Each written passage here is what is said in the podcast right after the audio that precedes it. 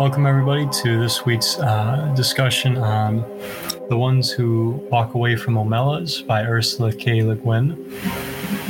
We're in the live discussion chat for anybody who wants to join us.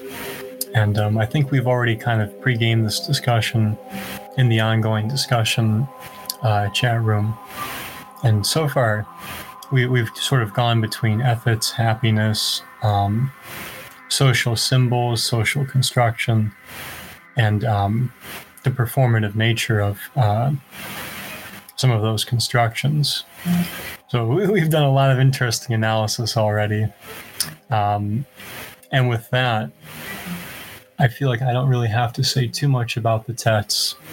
Um, I just want to note that I thought that it was interesting that this text is written sort of like retrospectively, or in the sense that um, the narrator seems to be talking to people, talking to um, a contemporary about a society that used to be called, um, at least I'm pronouncing it, uh, Omelas. So I, I, thought that was an interesting narrative device. Um, but with that, uh, I'd like to go right into the floor and, and hear from you guys. What did you, what stuck with you about this text?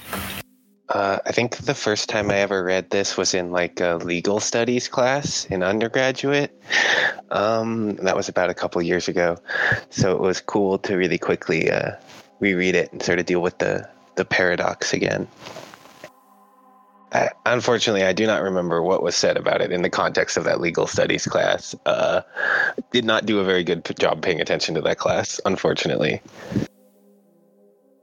Well, we won't dock you here, but that's really interesting that you would. Um, I think back to like my legal class, uh, I only had one, but we we didn't read any literature or talk about ethics. So that's really like encouraging to hear. I wish I could remember what class it was called. I think we read like Kant a little in there too. It was some of my exposure to that kind, those concepts.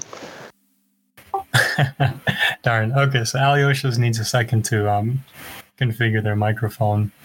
But um, Muskie, you, you brought up the paradox in, in the uh, the story. Could you tell us a little bit more about the paradox you found? I guess the um, I was thinking about the that sort of uh, the child that's trapped in the broom closet, right? Um, and it's there in the text in that I guess sort of plot like that, but it's also there in like sentences. Uh, sentences like, "Oh shit, I can't hold control and scroll at the same time." Uh, yeah, we have a bad habit of considering happiness as something stupid. Uh, we praise despair as to condemn delight. Things like that, which seem to be at odds with the idea of torturing someone to keep everyone else happy. I didn't think you were going to go for that passage, but that's a really good one too because um, there is a strange paradox there, right? In terms of like how we deal with happiness and like um, I think like uh, pain and all that in terms of um, hopefully I can find it. The banality. Here we go. This is the treason of the artist, a refusal to admit the banality of evil and the terrible boredom of pain right? Which seems to get into like a paradoxical point about this text. Yeah, that's just what jumped out at me in this read. Uh, like, it's been years since I've looked at this, but sentences like that, which seem to be like, like I don't, I don't know if the narrator, like I think Le Guin is being purposely ironic, but this sort of fictional narrator, like I don't know if that narrator is aware of the like irony that when they say that, and that's an interesting sort of tension.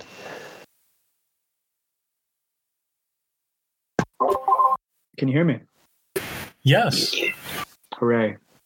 um, yeah, I was gonna. I uh, was said in the chat Arendt. You know, it's very clear. It feels like reference to Arendt and the banality of evil that she writes about in Eichmann in Jerusalem, um, which I think that's a theme we can definitely talk about. I, I just wanted to say at the beginning, I'd heard of this story before. I'd actually heard it recounted specifically in a documentary about Ursula Le Guin that uh, I don't remember the name, but I saw it screened live here in London a few years ago and it was a great little uh, moment in the in the film because they they teach it to a group of high school students, I believe, or like middle school, and they uh, they ask all the kids afterwards what they think.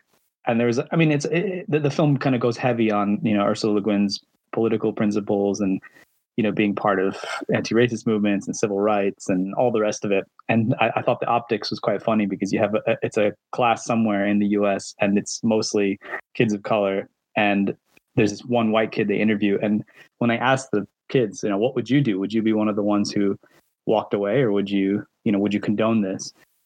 Just by coincidence probably but the way it looks every single kid of color says oh yeah man no that's that's horrible. That sounds like I can't imagine doing that. I'd have to walk away. And the one white kid is like oh yeah keep them in the closet. Yeah totally. Just stick them in there.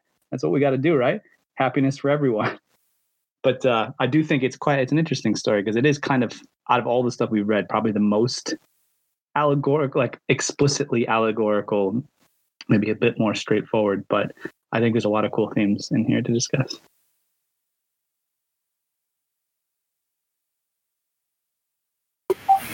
Yeah, I really appreciate that story you told. Um, I gotta say, it must really kind of surreal to see like to see like um, that like you said the optics of that reaction and like you know like uh, people from a, a, kind of minority right being part of the people who would walk away and then you know the um the white kid right somebody part of the majority being like oh no this actually like kind of made sense to me right? Like this this sounds like utility i don't know if the kid was thinking this but this sounds like utilitarianism right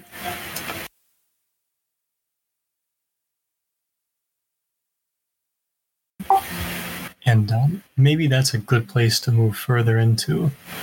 So, as, as I understand it, utilitarianism, at least in, in its most famous regard, is like uh, the idea that there's this ratio between optimal happiness and maximization of population, and that um, whether or not you're, you know, wherever you figure in those two sides isn't really um, the main thing, right? The main thing is how your actions can contribute to the optimal happy, to the greatest amount of happiness for the greatest amount of people, as Bentham says, right? And that's a very old notion of ethics that um, I think we talked a little bit about in terms of Kafka earlier on, but this is a really interesting presentation of it. Um, what do you guys make of this kind of at least that element of ethics here. Does this seem like happiness, um, or like um, to Alyosha's point, like where you know where might you find yourself here? Would you be thinking about walking away, or would you like would you con- would you continue to con- um, to be a part of the society? I mean, I think it's the the end part is kind of the most beautiful when they describe what it means to walk away from Omelas because she kind of is, you know, she's describing becoming aware of the kind of the violence at the base of our society. If I was to come up with a, a bougie theory way of talking about it, I'd, I'd think of Foucault's inversion, is it, and society must be defended, where he talks about the rather than uh, war being an ex- ex- extension of society by other means, that society is an extension of war by other means, something like that. The inversion of Clausewitz, but uh, you know that that there is no way kind of of like just slightly you know are, uh, changing the situation and getting on with it that it, to not be okay with this thing or to reject it is a fundamental entire like shift in your worldview. And the people who do it she says it's possible that the you know the place that they go towards isn't even imaginable or whether it even exists they don't know but they seem to know where they're going the ones who walk away. So i thought that was interesting because I do think it connects. I mean, she's writing in the what seventy four or something like that, and we, we I think we know Le Guin's preoccupations with you know, her famous speech. Was it with the Prize for Literature, where she talks about capitalism and whatnot? I think to, to me, it's sort of a, a very explicit allegory about that. You know, the, the being compromised in just modern society. That there's there's no way of ignoring the, the violence at the basis of uh, any social formation and that to reject it would have to would imply something that we almost can't envision.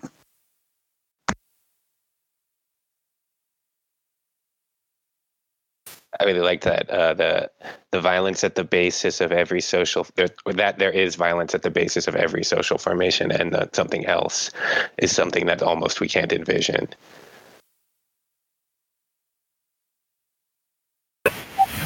it, it's interesting though, right? Because um, one thing that struck me about this society and, and um, I just sort of, uh, just sort of like, um, has, has really something I've been ruminating on is that um, everybody in this society is aware of this. So, right, like everybody knows that this kid is there. And some people understand w- what's going on, some people don't, right?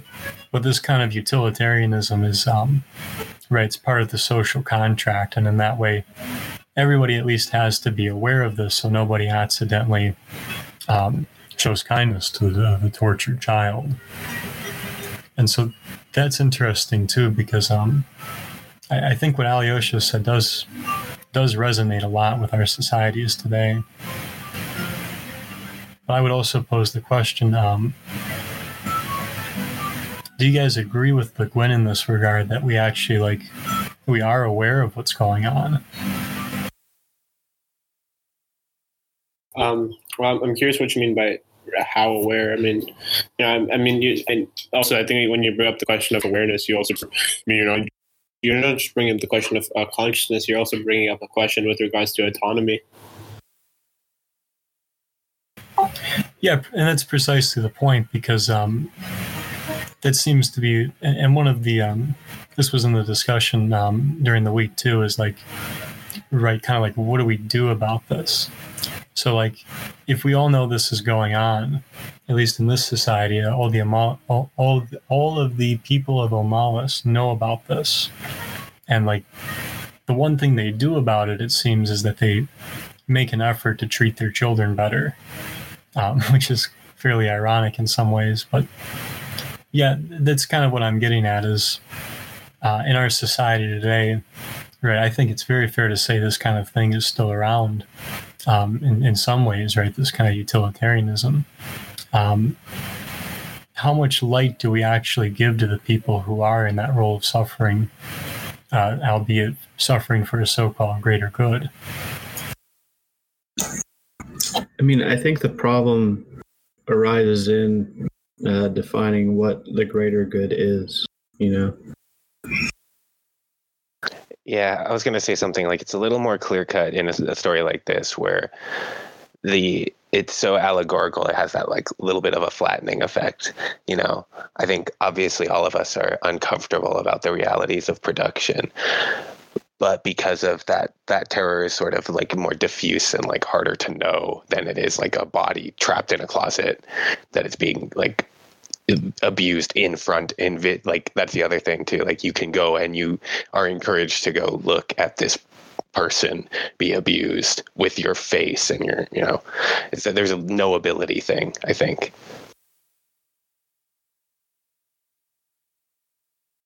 yeah and that's kind of how uh, the narrator conveys to the audience that this is real, right? Is the narrator constantly says like, but to, you still don't believe me about how happy the society is or how great it is here, do you? Maybe this will convince you. And then the narrator moves into the um, the torture of the child to perpetuate the model, and then all of a sudden it's believable, or at least she, I, I believe the narrator comments something in fact, almost rhetorically, um, giving a rhetorical question, something the effect of, now do you believe me? Right now, is it believable? Yeah, you're right. I think that's really good.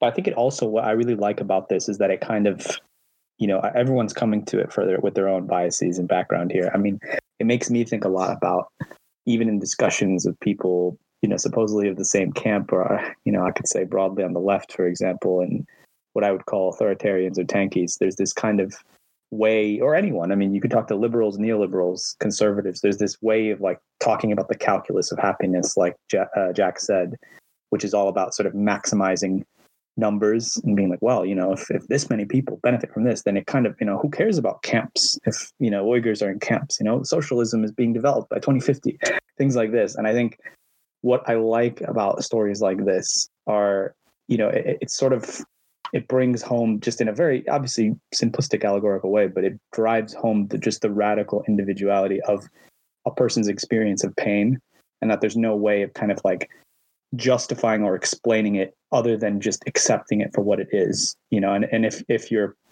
political calculus is this person needs to suffer for this to happen, then that might be wrong. But they would almost be, I don't know, better intellectually to ad- admit that and and then suffer the consequences of that position than to pretend that that's not the case. And yeah, I just think about how often we. I, there's a quote I always misquote and paraphrase these guys, but it makes me think. I think it was Adorno, one of these guys who talked about um, there's the whole no poetry after Auschwitz thing that he went on about, and I think he walked that back slightly later in his life. But there was a, there's a line I wish I could find it, where I believe he says something along the lines of, "To haggle over numbers is to already kind of miss the point." You know, because even at, in his era, immediately after World War II, there's all these sort of reactionary debates about well, how many Jews did die? And, you know, and it wasn't just Jews, it was communists and these people. And he was sort of like to, to be haggling about the, the, the numbers as though it's a sort of simplistic mathematical game and not like the, the radically, you know, horrifying experience of all these individual lives being snuffed out is to completely miss the point of, of what suffering is. And even that makes me think about uh, Agamben writing about bare life as well. But anyway, now I'm going off on a tangent. I just wanted to bring that stuff up. Hmm. I think that stuff was super useful. I think it points to, I think, what's difficult about this text for me is that this paradox is set up, all right, that there that Le Guin sort of purposely collapses pain, uh, like individual pain and collective uh, pleasure, I guess. And she's like, look, they're kind of the same thing. Um, but then for me it's like okay well what am i supposed to do with that? Like this false distinction between these two sort of realities. Or is it even a false distinction? Uh, should i understand it as like one reality of this society that isn't you know that i'm not doing a service by splitting the pleasure of the many and the pain of the individual how am i supposed to navigate that? Is this like you know inherent to the logic of society in general? And, and what are we supposed to do with this information now that we've finished the story?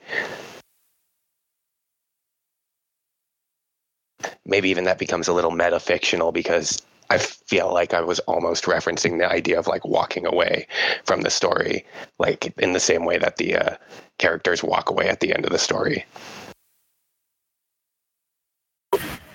And that really is the bind of it all right is like that's why i'm shocked you read this in a law class right is one thing that seems cl- clear to me here is an implicit social contract actually an explicit social contract where the narrator even says these are the terms of the deal right where you can't help the kid because to do so would be to break um, the terms and relinquish all happiness in society right it would be your fault um, for removing the overall happiness and that that's sort of like uh, Benthamite.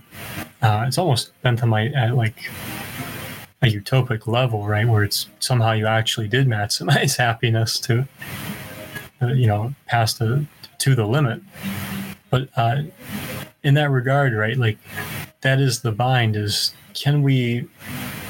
Do we break the contract? Do we go along with the contract and you know, um, maybe like raise our kids with like a, a, greater amount of compassion than we otherwise would because of that sacrificed child. So in that way, right, like give minorities uh, or you know, the disadvantaged here, right, whoever has to suffer for the greater uh, happiness. Do we just like implicitly treat um, them better, or more so treat members of uh, the majority better, right? Because that seems to be more of Le Guin's point is you don't even treat the minority better in this sense, but um, for the disadvantaged. Or do you leave? Yeah, and how do you leave, and what does leaving look like, and and on all those other questions. So I guess the the question of like whether or not you leave the society is maybe because I'm thinking about this nature of the pleasure that the collective is experiencing during the festival. And I guess if you think that that pleasure is somehow like not really pleasure, right, because of the pain of that one individual, or if it is not the best kind of pleasure, maybe that is sort of an answer to that utilitarian calculus or the beginnings of one. I think the the child in the cellar allows for the excess pleasure. Uh, You can you can purify your pleasure by having a scapegoat for all all the other f- feelings that would uh, intrude upon that. So sort of like a well, at least I'm not that that person thing. It's almost more than that. Um, you can disassociate those parts from yourself and place them in someone else. Um, I mean, it's it's a mind trick. It's mental gymnastics, but like, uh, I mean, it is the scapegoat. Um, it is like a a symbol for all the uh, taboo affectations, and so you can dump them all on this person and keep it underground. That way, above board, you can have a uh, pure ecstatic experience that isn't tinged with the uh, natural, you know, heterogeneity of human experience, or quote unquote natural. So I guess then, yeah, that makes a lot of sense. So, so is the response like uh, like alterity then, right? Where you have to, everyone has to be heterogeneous. Everyone has to be, you know, that kind of radical alterity. Does that make sense? Yeah, you have to figure out what you've otherized, right?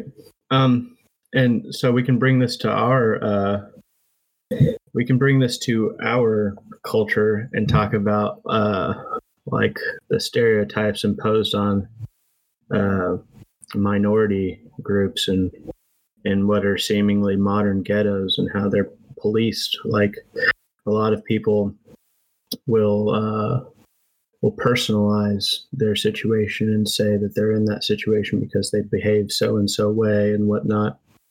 And um, that allows you to enjoy your, uh, you know, uh, your pristine white suburbia because you've placed all of these things, which are in fact a part of your behavior as well, into another group of sorts.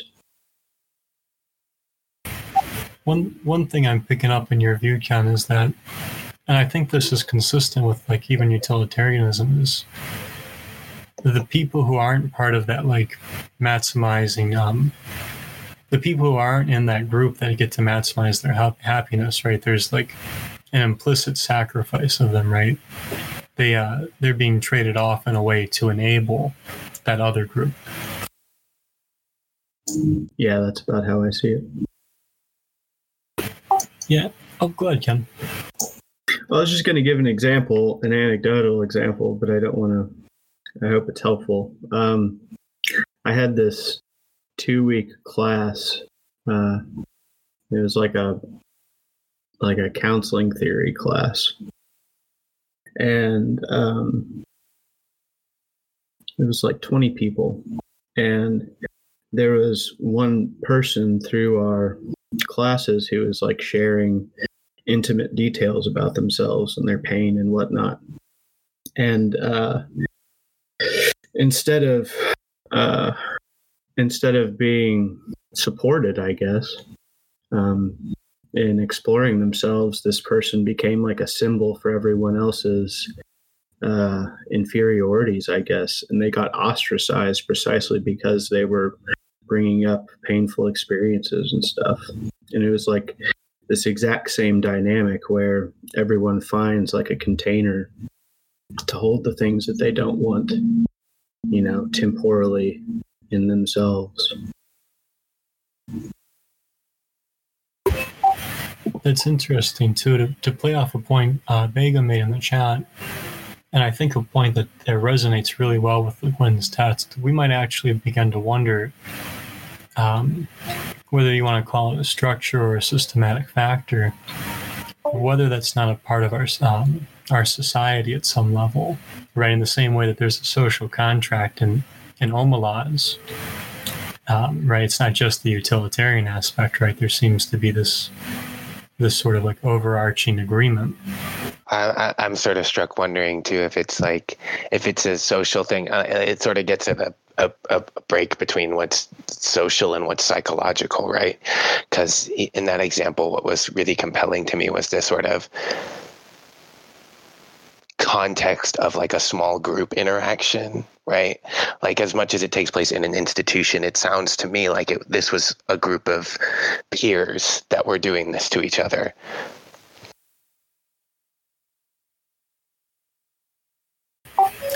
Yeah, and in some ways, the question I'm I'm kind of wondering there, and I don't want to I don't want to make uh, Ken go too far into his personal life or anything, but to and, and in this way, maybe to bring it back to the story for comparison's sake, or to compare it with like the societies we live in, right? Or with our peers, are there these kind of like whether they're social contracts or not, are there these structures that maybe enable what uh, Ken is describing that enable this kind of like offloading so as to, you know, as to enable that kind of um, uh, sort of like a happiness principle to sort of a sacrifice of the other. And dang it, if that isn't a really like good question, because I don't know. isn't that kind of the what alienation is in a sense? I mean, and not not not that I can quote Marx like scripture or anything, but my sense of it is that that, that is kind of precisely what alienation does to you know in Marx's uh, work, like the, the actual labor of the worker, but also to society itself. You know, being unable to actually access or address you know the, the immediacy of its existence and then having to kind of have it fed back to itself indirectly through processes of production that they have no control over just sort of continually creating this indirect feedback. I mean, I think that in a way, and, and I'm, I'm again armchair theorizing here, but it seems to me like a lot of the initial stuff that Deleuze and Guattari were critiquing in our main group about early psychoanalysis is this kind of discovery that psychoanalysis has that oh this is hap- what this kind of process in production also happens in the unconscious. And then there's all the flourishing of that kind of discourse. But i do think yeah that there's something about just the nature of alienation. I'm looking at this paragraph here, uh, I think on page three of the text, where it says, They all know it is there, all the people of Omelas. Some of them have come to see it, others are content merely to know it is there. They all know that it has to be there. Some of them understand why, and some do not, but they all understand that their happiness, the beauty of their city, the tenderness of their friendships, the health of their children, the wisdom of their scholars, the skill of their makers, even the abundance of their harvest, and the kindly weathers of their skies depend wholly on the child's abominable misery. And I think that, yeah, there's I don't know exactly where I'm going with it, but I think there's something about alienation in modern society under capitalism that, whether completely consciously or subconsciously or whatever's in the middle, there's some form of involvement and awareness of, you know, the what what this kind of structure of society, uh, what's the word, produces, what it makes. You know, the the kind the kinds of labor, the kinds of you know disparities and inequalities and all the things that are required for it to exist. And really they you either have to kind of like be steeped in it to the point of depression or you have to kind of make some kind of personal peace with it and explain to yourself why those things exist rather than because yeah again like we are saying because because to reject them or to want to change them is almost to walk away from the society itself you know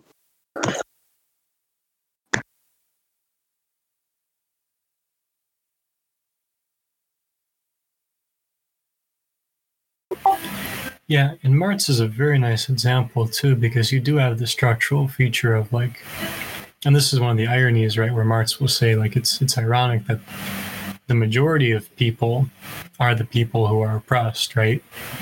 So it's it's almost um, in some ways it seems to be an inversion of Bentham. Um, but at the same time, I think you're right that there's a structural feature to it too, where like, right, wages enable this to continue um, at a certain level, like consumerism enables it to continue. Is a certain, certain like in, ensconching of it.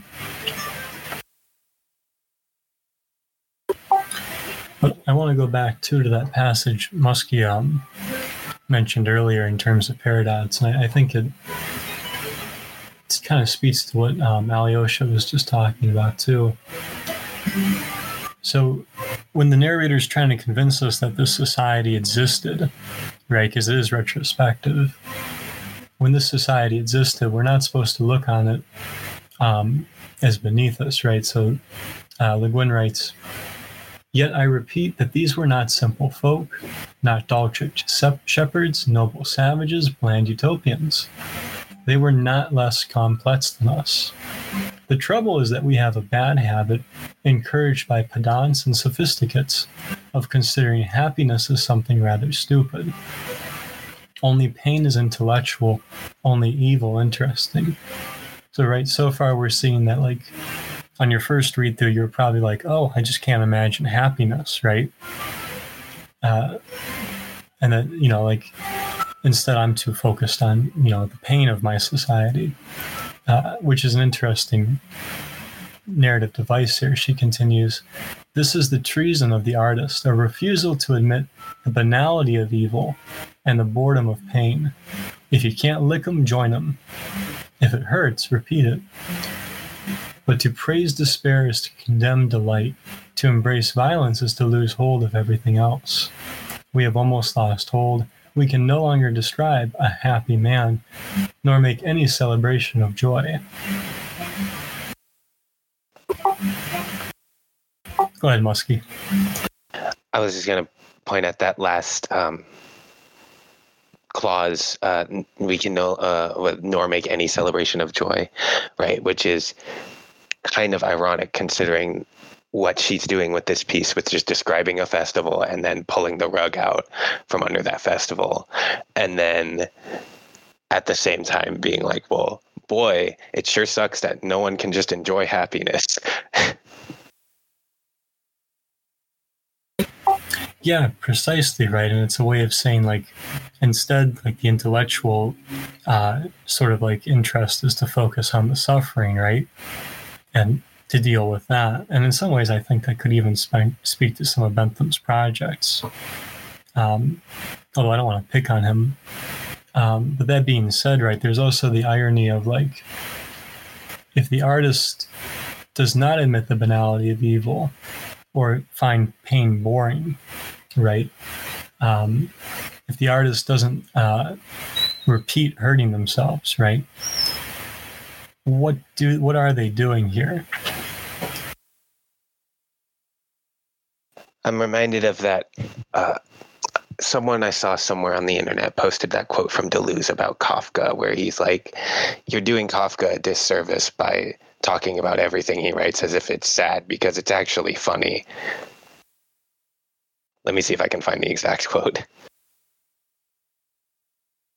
But like that's the, but the point I'm making by bringing that up, I think, is that like I think Le Guin is onto something that Kafka can write stories that are horrifying, right? Like no one reads the Metamorphosis or the Trial, and they're like, uh, you know, they think it's like lighthearted, but it is wrong to look at those stories and see them as only depressing or like they weren't like a source of joy for Kafka and I think that speaks to the kind of pedantry and the the sort of disservice that Le Guin is talking about. And I think that there's a collapsing she's doing between those two sort of extremes that we tend to see as these sort of dual opposites of each other, right? Pleasure and pain, and she's sort of collapsing them. And well, here we might come to wonder, right? Um, if we take the narrator at their word here, why can't we understand happiness in this way, right? Why are we caught up in like the banality of evil and the um the terrible boredom of pain? I'm not sure there's a good answer to that, but I do think it rests on the assumption that pain and pleasure are two different things. And I, I think that this text is challenging that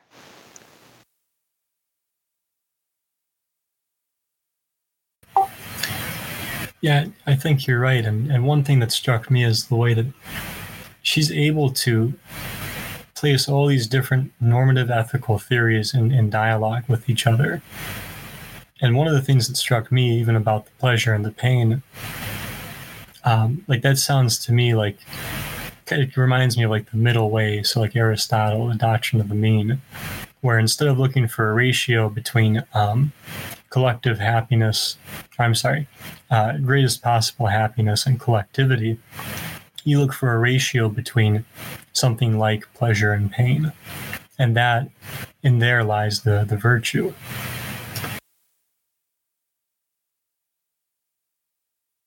That's interesting. I don't know much about that.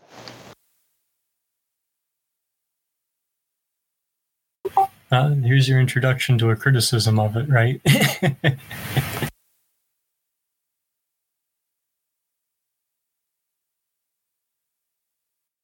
I know that. Um, Sorry. oh, go ahead. No, I was just going to say I, I said it in the chat earlier that I think you know th- th- this we we could benefit from a kind of Foucauldian reading as well because I think the whole idea of you know the biggest flaw with all utilitarian arguments I feel is that you can immediately step back and say okay but you know how is this happiness and pain constructed you know where where does it come from and I think Foucauldian answer would obviously be power relations you know that there's no there's no kind of like unproblematic pre-existing idea or experience of happiness that people just feel that you can then point to and say, well, okay, so this is what we need to make sure more people feel this than this, and that you know these things are kind of, I guess, like you're saying, Muskie, that, that there's it, it would be foolish to separate pain and pleasure because, and I guess in Foucault's rendering, that they are part of each other. You know, there there and there are actual literal forms of pleasure that are directly you know premised on pain, but just that, you know, I think that we often come into the Star Trek problem, I think, in this kind of thing where you get these these allegories that don't go far enough. I feel where you you, do get people kind of stuck with the liberal intention of saying, no, no, no, we don't want people to be unhappy and we don't want anyone to be harmed, but you know, what do we do if this M class planet needs the the resources of this other M class planet, and what do we do? And I think, yeah, there's there's a I think there's a more subtle but an obvious response of like, well, it's not a question of a pre-existing form of happiness that all these people it would be taken away from them if we somehow allowed the child to leave.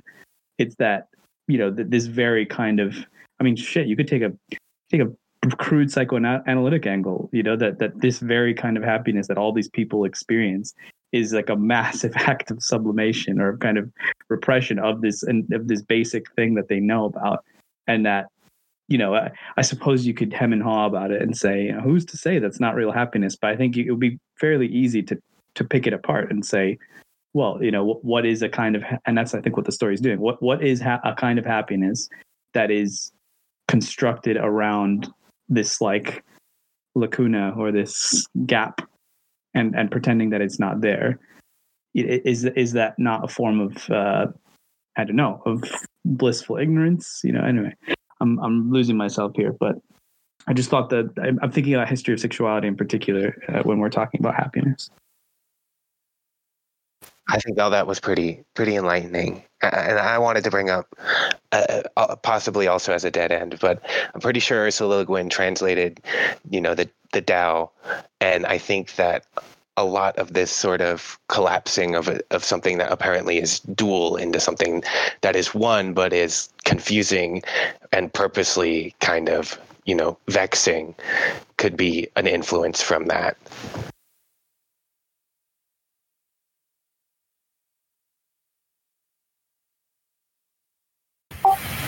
Interesting connection. Um, Begum, did you want to tell us more about uh, the? I think you called it like the, the, the sort of the sharing bonding aspect of suffering.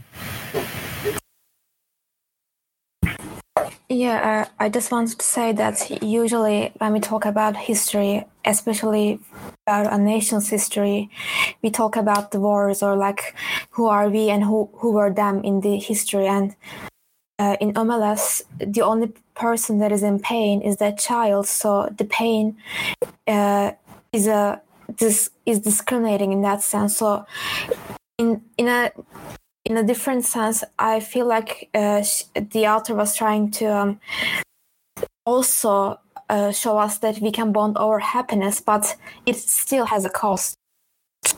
So, uh, when it is on, only a child, I don't feel like it, can have, uh, this child can have a history. So and we cannot have biases towards that child. So the pain is an abstract and because of that the pain is an abstract the the whole other concepts in my eyes are also without any grounding too. So since we don't really understand why there's this pain we cannot really find a justification for it and thus we cannot really find a justification for happiness or like this social contract if there's and if there if omelas has any history or etc so because that we cannot have a background of it we we cannot really see if we cannot really situate omelas in anywhere i think you know one thing that strikes me about what you're saying too though is um I think my how I've been reading, how I've been thinking about this story up to your comment was, it seems like they're united. Uh, the the, the Omelasites, the Omelasite, the people of Omelas are united around like a kind of happiness, right? In distinction and almost separation from that child suffering. Uh, but your comments suggest to me too that actually what they're united that what, what their union is is the mutuality of um, their relationship to that child suffering right? That's what holds them together. It's not their happiness. It's actually that child suffering.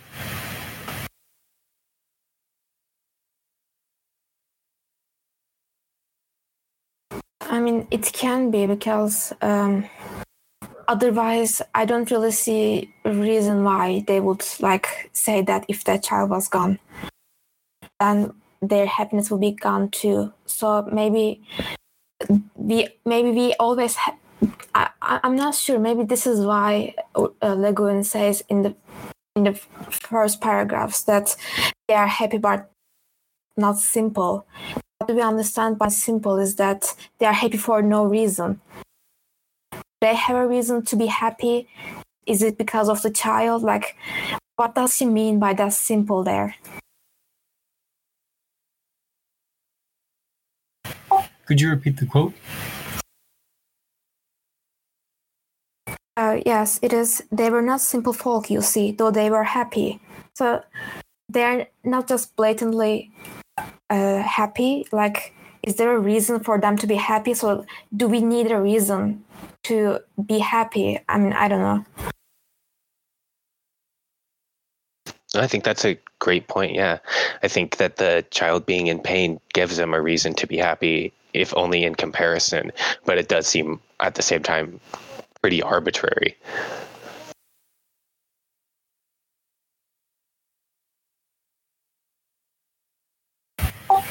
Yeah, and I like your point too, Begum, because um, Le Guin makes it really clear these people are like at the pinnacle of their society, right? They can create a floating energy source, they can create like a fuelless gas. They're scholars, they're scientists, they're engineers, like they don't have a stock market. You know, they they've pretty much reached like an apex, right? But to your point too, I, I like the way you said that. Do we need a reason to be happy? Mean, I guess she says that specifically to, to transpose it, maybe to sort of counter what I was saying earlier as well, that she's trying to show that it's not just Plato's cave, I guess, that this isn't just a bunch of people who are happy in a childlike pre civilization state. You know, she says the noble savage thing and all that. That it that it's a kind of informed happiness that maybe they suppress this thing and you know the, the, people who see the child end up trying to like suppress their guilt and or justify it. But that it, it isn't it isn't the case that nobody knows why they this is because that would be a different allegory wouldn't it? If it was this society is perfectly happy but nobody knows you know except one person or or some outsider that this is the reason it's it's not that it's that everyone does know and has to know and has to almost like reckon with it in order to it seems like a rite of passage. They, she says that the between 8 and 12 years old people are told. So i feel like the reason she puts that in there is to is to make a distinction from like some kind of adam and eve like edenic pre-fall state where everything is perfect simply because people are blessed and ignorant of the larger world. Like they've constructed, in a way, every single person has a share in this crime because they've kind of consciously or otherwise agreed to this state of affairs. I like that. Uh, that get, gets in mind the idea that this isn't this isn't just about you know the sort of cave thing, right? Where what's really moral, you know, instead of that, instead of looking for what is the essence of morality, it's pointing out this sort of construction, right? And that that gets at, I think, what the sort of it's not maybe arbitrary that it's artificial that the happiness of the collective might just be as might not actually might be artificial might be something constructed right? It's not like and maybe in that sense it's less real. I'm not sure if i want to go that far but i think getting at it in terms of this is a commentary on sort of the way that pleasure and pain are constructed in a society. And i think that that is interesting with the sort of meta text uh, sort of rhetoric that le guin is using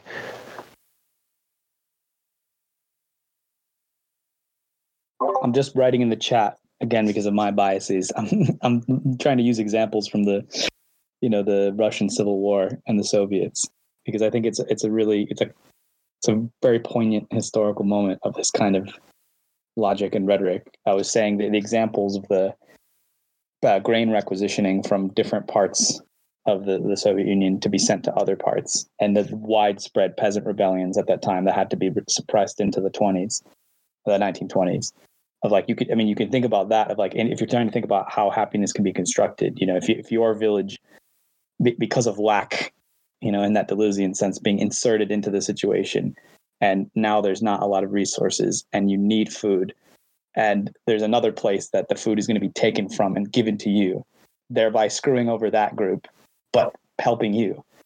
You know in a very direct sense your happiness is is constructed it's, it's uh, completely contingent on this other other person's you know experience of pain and possibly death. Um but you know that's so, so you could feel that that elation at the grain trucks the the train of grains arriving and think oh finally my family's going to get to eat. But it's not I, I wonder if i guess the reason i'm bringing it up is just to think uh, not just in an abstract sense about how is our happiness you know contingent but that you know i think in a quite literal sense it's contingent on circ- you know circumstance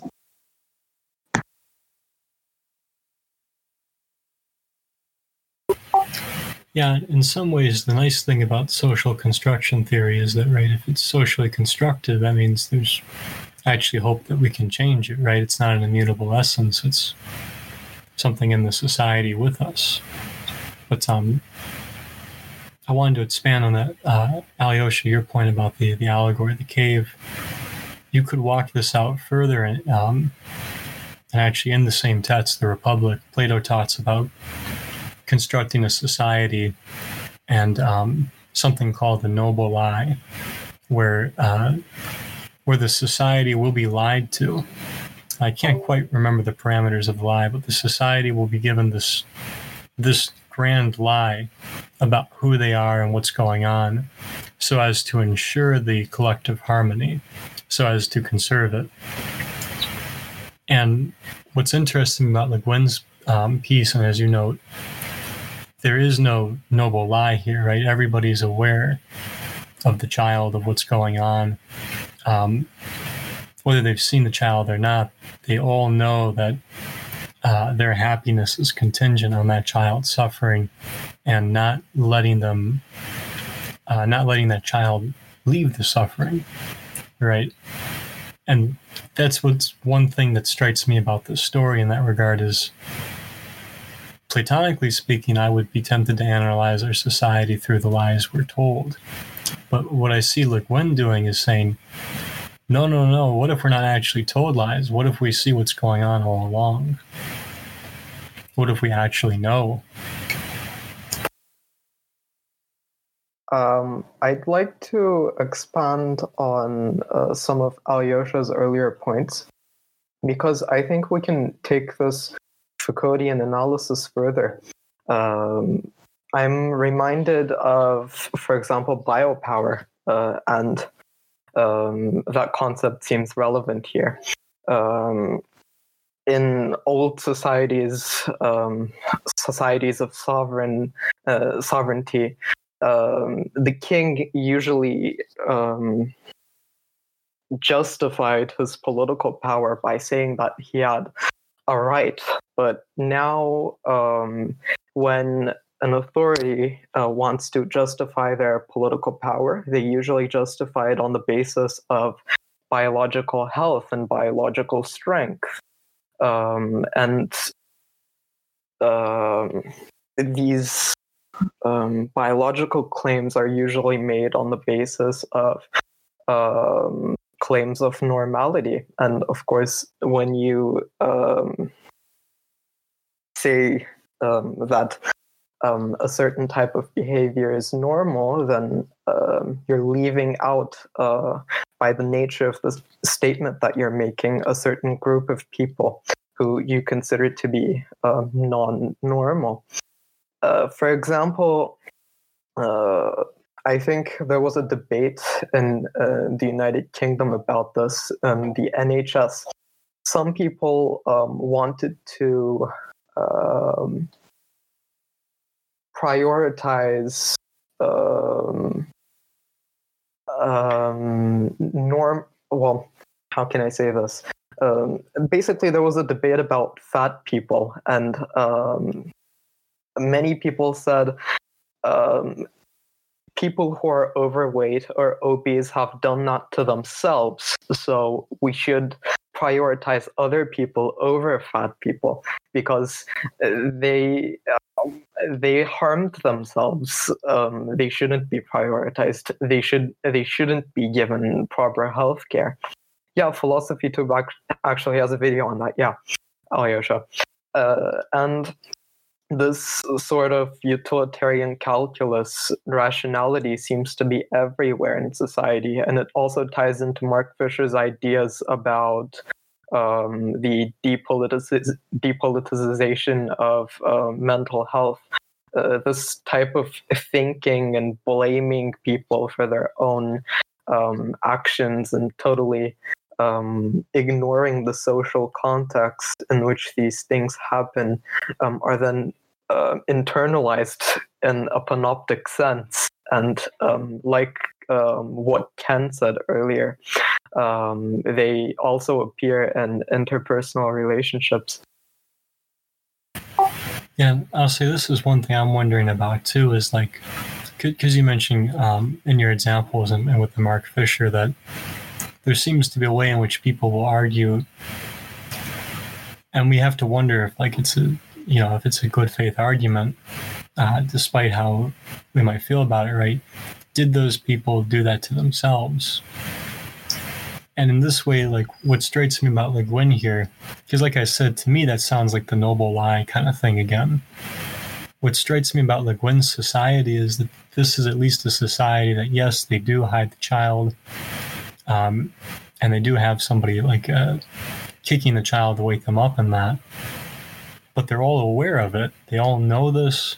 They can go see the child. Like there seems to at least be a visibility of it all, and like uh, a kind of recognition, like we said earlier, that this inspires the the parents to be better parents and treat their children uh, better, which again is terribly ironic, but. Uh, it's, sad that that's what uh, one would need, but nonetheless, what strikes me there is that this contrast between like capitalist realism and the kind of like uh, kind of like how you're suggesting there's a way that that colors how the situation gets presented or how the arguments will be made and all that.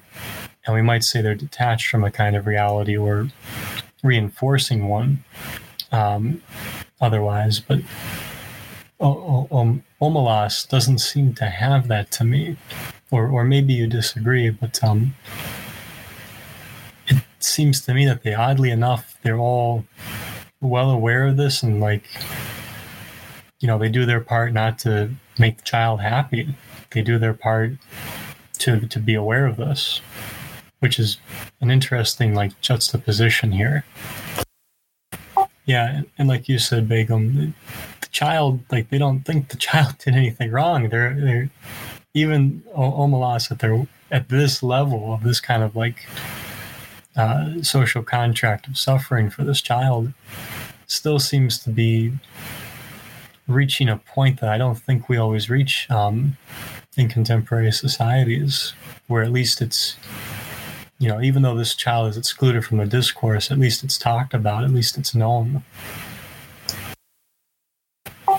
Could you expand on that point, Alyosha? That that sounds like what I'm I'm getting at.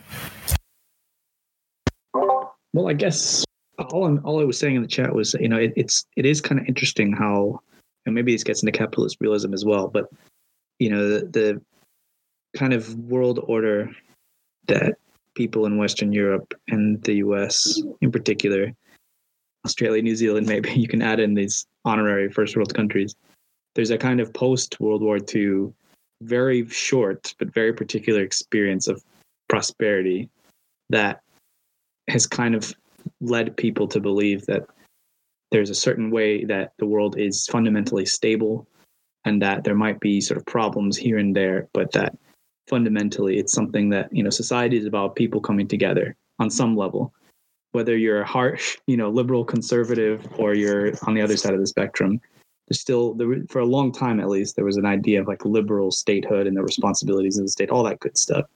And i think it all kind of forgets that for many people in the world and also in in these countries own histories you know like it, it is a luxury to be in the kind of post jim crow era and and imagine that you know race is about just like representation or something when in reality we know it's about you know police violence and poverty and things like that. But there was also a time in the United States and other countries as well where that kind of like racial segregation wasn't even it, it wasn't something you could ignore.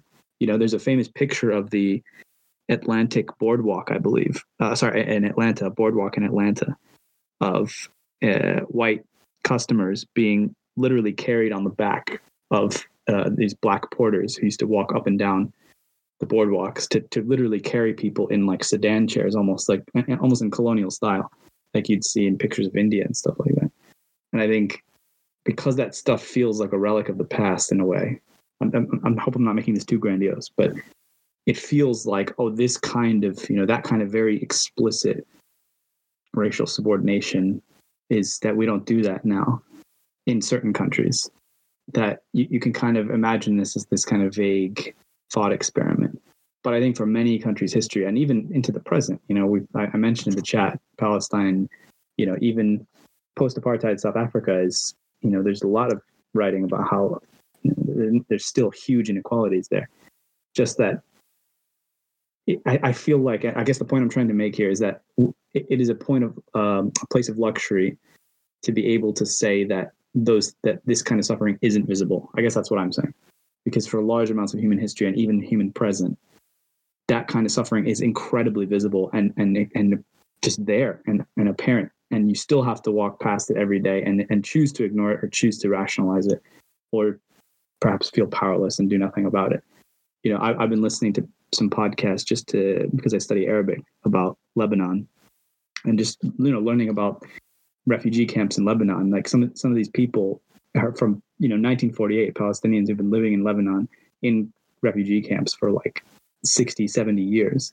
You know these these are their conditions that don't necessarily um, like i said I, th- I, think the point and i'll end here is that, is that i'm just trying to get at the, the idea that even suffering is something that isn't apparent or obvious to us and it's hidden is itself kind of like a bourgeois fiction i feel like. Because the, the reality for a large swath of humanity even today in the united states for example is that it is very, very obvious.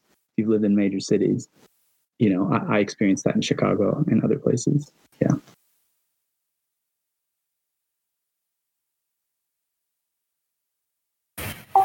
And it does speak to the retrospective nature of this text too, where we're looking back on this um, on Omelas. But I really appreciate those examples and uh, the, the personal connection there. So, um, a discussion. No, dude, Alyosha was great. Seriously. Um, a discussion cropped up in the chat about about the child, right? And what to make of the child and how um, its place in society. Uh, does anyone want to share what, what they're thinking about that? So the question popped up whether or not the child was born defective, quote, in the language of the text, right? Uh, that's, I think, the exact words that Le Guin uses. Or if they're made defective by, you know, years of abuse from a very young age. And then the sort of question became does that even matter and why don't we have an answer and what is the uh, what possible first instances of abuse could there be and how would that affect the way we think about the child so like for me i was like well the child was made that way because they were abused right that was my first reaction but ken pointed out that well actually it's more complicated than that. And so now I'm having to think, well, how much does it matter? And I'm not sure I know the answer. I can't answer. I don't know if I can answer the question if it matters at all. But what I think it's relevant to is how a structure like this uh, chooses its scapegoat. Um, or creates its scapegoat like um like uh does it just not matter could absolutely any person be this uh this i don't know um, pedestal or whatever or um or do you pick on uh people who would easily fit this um i don't know this purpose? Um, and I don't know, is it is it just a, a chance phenomenon or do people pick on particularly vulnerable peoples and groups to uh, prop themselves up? I think maybe that's the question. Yeah, I, I think I think I, I think you're right. I think it's about maybe there are these things that these things that make people you know vulnerable right? Maybe they're pre-existing and maybe they're not. But i think le guin is sort of directing our attention to the fact that it's constructed right? That these vulnerabilities are don't exist in a vacuum that they're part of that network of society. And then that gets to your point about like whether or not this is arbitrary and could it happen to anyone. And I'm not sure what the text has to say to that. And I'm not sure if there if it's purposely something unsatisfying, uh, or if it's something we're meant to sort of, you know, chew on with this text because I'm reminded about the quote that Begum said earlier, right? Uh, the the people of Omelas are aren't you know ha- aren't simple. You know, they have their reasons for being happy. Uh, do we need reasons for this sort of construction if we accept it as being sort of artificial?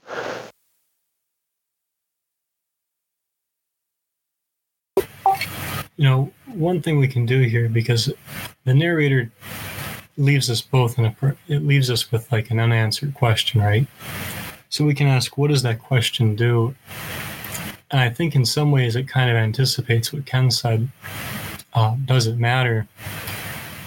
But we can also say, I think in a way, what Le Guin is anticipating here is the need to justify um, or define justification here, right?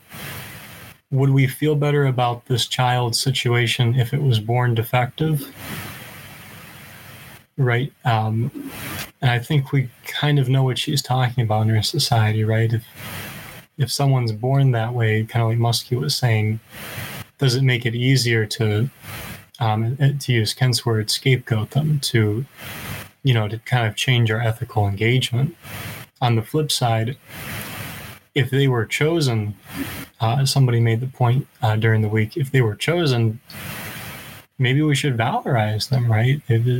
Enabling everybody's happiness which i don't think um, i don't think quite happens in this story but I would say that's kind of what I think Le Guin is really anticipating and mastering in the story. Is it almost anticipates every yeah, but it's part of the social contract, right? Or yeah, but it's an obligation. It, what you said is really interesting because I didn't, I don't, I think there was something about uh, the way you characterize her anticipating this that I didn't catch right when we started this conversation. That I, I that I think you're right. I think she knew that someone like me would come along, right? And I'm, I'm sure that I'm not the only, like uh, other people, I'm sure feel kind of unsatisfied that there's not really a good reason presented in the text why this child is being abused. She anticipated that and sort of purposely left aside the justification as a sort of, as to, in order to like deepen her commentary on like the way that this pain is sort of part of that social contract. Isn't that kind of it though? I mean, again, I, am just grab bag, you know, armchair theorizing here, but I'm thinking about like Camus and the myth of Sisyphus and writing about like the arbitrariness. Like what once you realize, because that, that I think in a sense it is.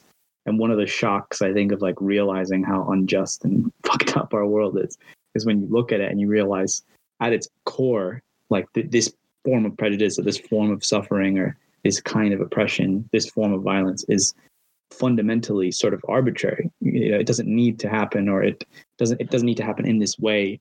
And there's nothing necessarily special about this group of people that means they earned their suffering or that they earned their lot. And that's almost like the brazenness of it. That that it doesn't matter whether they're, you know, if the child was defective, for example. I mean, you know, if the Nazis and reactionary groups used eugenics and social Darwinist logic to justify what they were doing, well, you know, they immediately broke it afterwards. You know, they say, oh, it's just you know, we just want to get rid of disabled people and who aren't functional in society, and then you know that category immediately gets expanded out to thousands of other groups. You know, from political groups to you know Roma people and everyone else. So I think that maybe that it is important that she kept it vague because that arbitrariness is there. There is a kind of arbitrariness to you know a power when it's wielded in this particular way that is its maybe kind of secret or its open secret. And I think that that's the thing that people of Omelas have had to accept that, you know, again, there's that passage that we, we do keep skipping over where the people are upset and the, the young people, especially who come to see the child, they, they are very upset by what they see, but they have to kind of slowly draw it out of themselves and tell themselves that even if they don't know who this child is, why they're there or why they're being punished, there is this cosmic sort of like suzerainty covenant thing that is guaranteeing their happiness and they need to allow it to happen.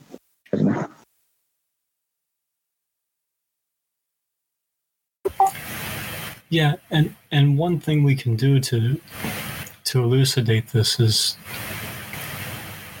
we can get deeper into the question of morality or more surface level if you like um, I think contemporary philosophy prefers to get at the, to rise to the surface rather than dig to the depths like Nietzsche. But uh, however you like, um, there is this instance of the normative ethical theory here, right? Where we've talked about utilitarianism, we talked a little bit about virtue ethics, and like, haven't we, you know, have we found the middle way, right?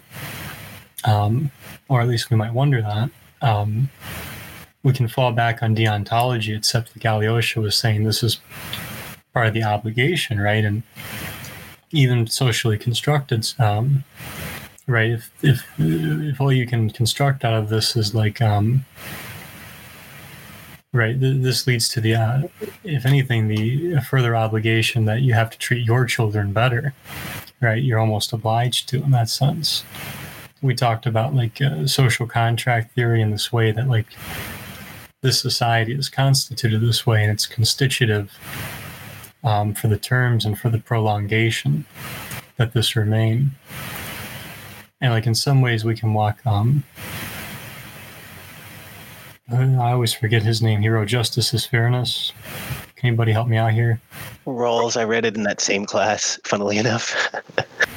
Thank you. Rawls, right?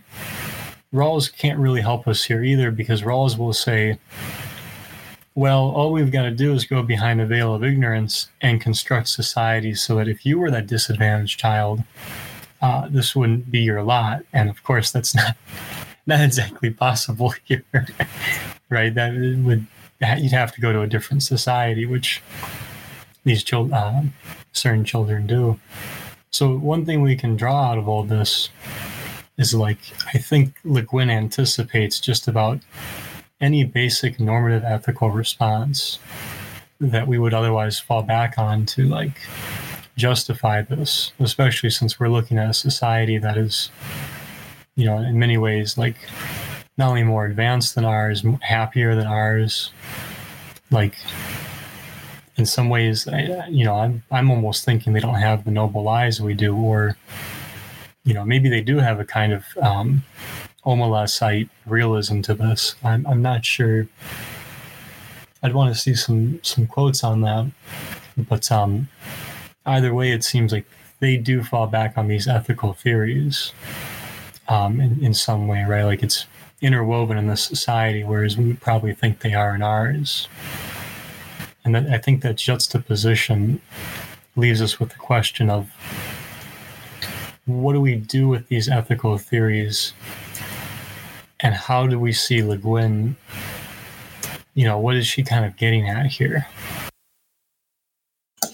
I'm sorry. Oh, go ahead. Go ahead. I was just gonna.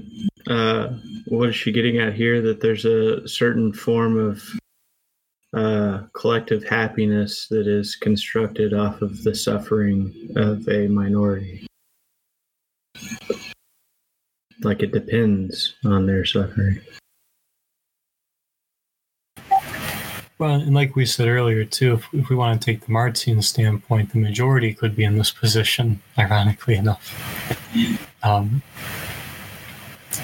but in, in that regard, right, because um, what what do we start to do with morality here, coming through this criticism?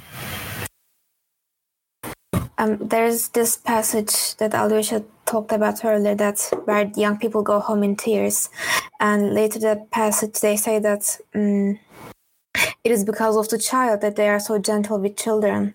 So it is almost like I think Ken mentioned it earlier compartmentalization that this feeling exists, but uh, the way that they can keep away from that feeling is to put it on that child and because then they are like uh, free from that feeling.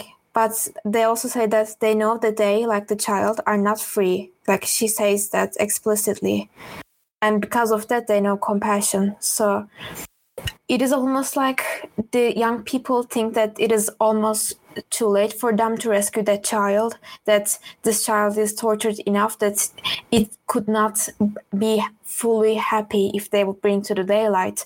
So they just don't do anything. And then they accept it and then they make something productive out of it. So they use that uh, anger they have about that situation and create this compassion or this like art or this beautiful city and so they like uh, channel their rage towards something else and then they don't they have no rage. I don't know like i don't really get the uh, idea behind like how those omelas don't feel guilt. So apparently these young people they feel something negative.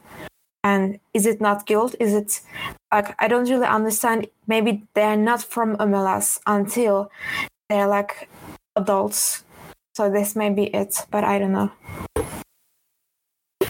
In in my reading, and I'm I'm sure we'll have an interesting discussion here. I actually, and this is why I go back to the noble lie. In, in my reading,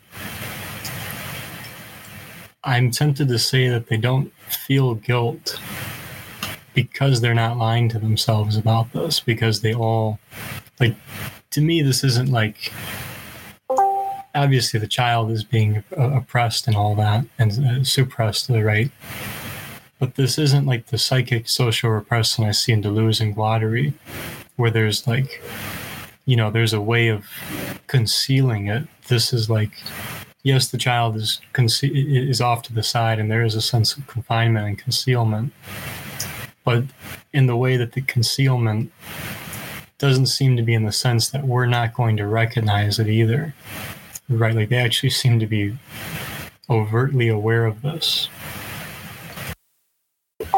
Yeah, in some ways, a loss of innocence, but also a strange acceptance, right? Like they they seem to accept this for what it is. They don't seem to, you know, and even if they are falling back on these normative ethical theories and that, like even if you do fall back on the Benthamite principle, they don't seem to be saying the child doesn't suffer. They don't seem to be saying, you know, everything I, I at least as I'm reading this, they don't seem to be saying what I dislike about myself is on this child. These seem to be just like accepting that the child must suffer for this to be prolonged and dealing with the anger at that. Um, and maybe, you know, maybe the best, uh, if there is displacement, is the displacement of trying to rear children and that compassion you mentioned, but it's all in the open, right? This is not, it's, it, it seems to just be there. I think that's a good read. I think it's hard to be guilty about something that you don't distance from your psyche by like pretending it doesn't exist. But I think that it can be complicated because uh, complicated by this story. I mean, because there are also adults who walk away from Omelas. Um, so people who see this presumably don't feel guilty, right? Might feel some sort of ambient negative emotions about it, but it's, you know, psychically repressed, I guess, until the point that it becomes guilt again uh, later on in life. Yeah, and I don't. The way I'm reading this, I don't actually see the sort of psychic social repression, and because I always ask for people uh, to give quotes. Those are the terms to exchange all the goodness. Here we go to exchange all the goodness and grace of every life in Omelas for that single small improvement, to throw away the happiness of thousands for the chance of the happiness of one. That would be to let guilt within the walls indeed. Um, so you could read this like me and say, like, okay, so this is the narrator being consistent with the earlier point. Um, one thing I know there is none of an Omelas is guilt. Or you could read it I think more the way that um, uh, is probably like more prominent in this discussion is to read it in terms of like the guilt just isn't in the society, right? It's being foreclosed. But read the right before that. I mean, read the rest of the paragraph because it says this is usually explained to children when they are between eight and twelve, whenever they seem capable of understanding. Most of those who come to see the child are young people, though often enough an adult comes or comes back to see the child. That's crucial. No matter how well the matter has been explained to them, these young spectators are always shocked and sickened at the sight. They feel disgust, which they had thought themselves superior to. They feel anger, outrage, impotence, despite all the explanations. They would like to do something for the child, there's nothing they can do. If the child were brought up into the sunlight out of that vile place, if it were cleaned and fed and comforted, that would be a good thing indeed. But if it were done in that day and hour, all the prosperity and beauty and delight of Omelas would wither and be destroyed. I mean, there's a few things in there. I think she's doing it on purpose, but you know that certainly sounds like guilt. she's not using the word guilt, but she they feel disgust, they feel sickened, they feel anger and impotence and outrage, possibly at themselves.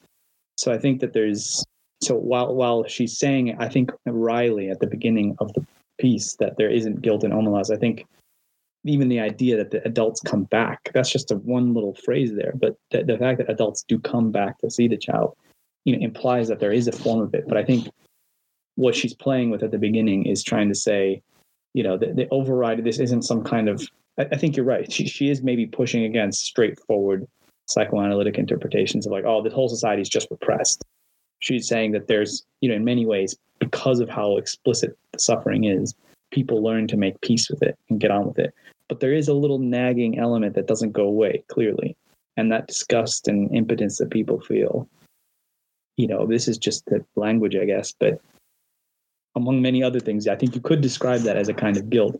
And then for, the end of the paragraph, for them to say that would be to let guilt within the walls indeed, I read that almost as, again, it's sort of like wordplay of like, that would be to truly let the guilt, you know, whereas it's being held at bay like by the the uh, uh, the dam of the, the the city, you know, the outskirts of the city and its whole structures. You know, to to let the child out would be to properly, you know, flood the city with this with this guilt. But yeah. Yeah, I think I think I lean toward. Well, I think there's somewhere in between these two positions, um, sort of. I think I agree more with Alyosha that you know there is that there is a sort of guilt. There is something, some sort of bad conscience in in the people in Omelas that is like psychoanalytic, but maybe not as refined, right? Maybe there's a bit of that allegorical flattening going on, where these people. Um, well, at any rate, I guess I should just quote because the passage I was thinking about was at the, was the very last paragraph, right? Uh, the quote goes: "At times, one of the adolescent girls or boys who go to see the child does not go home to weep or rage, does not in fact go home at all. Sometimes, also a man or woman much older falls silent for a day or two and then leaves home."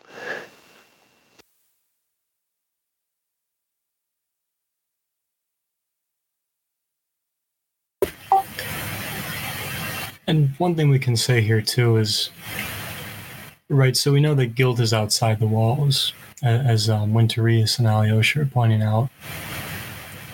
And there is a difficulty here because, like you, like you guys have both pointed out, right? There's anger and frustration. There's dismay.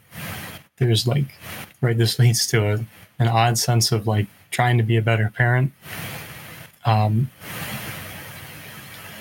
I almost wonder if, and I, I hope this isn't too semantic, but it might be worth talking about what we mean by guilt here. And because one thing I'm wondering is is it guilt at breaking the social contract, or would it be the recognition of guilt of um, having done this to this child, right?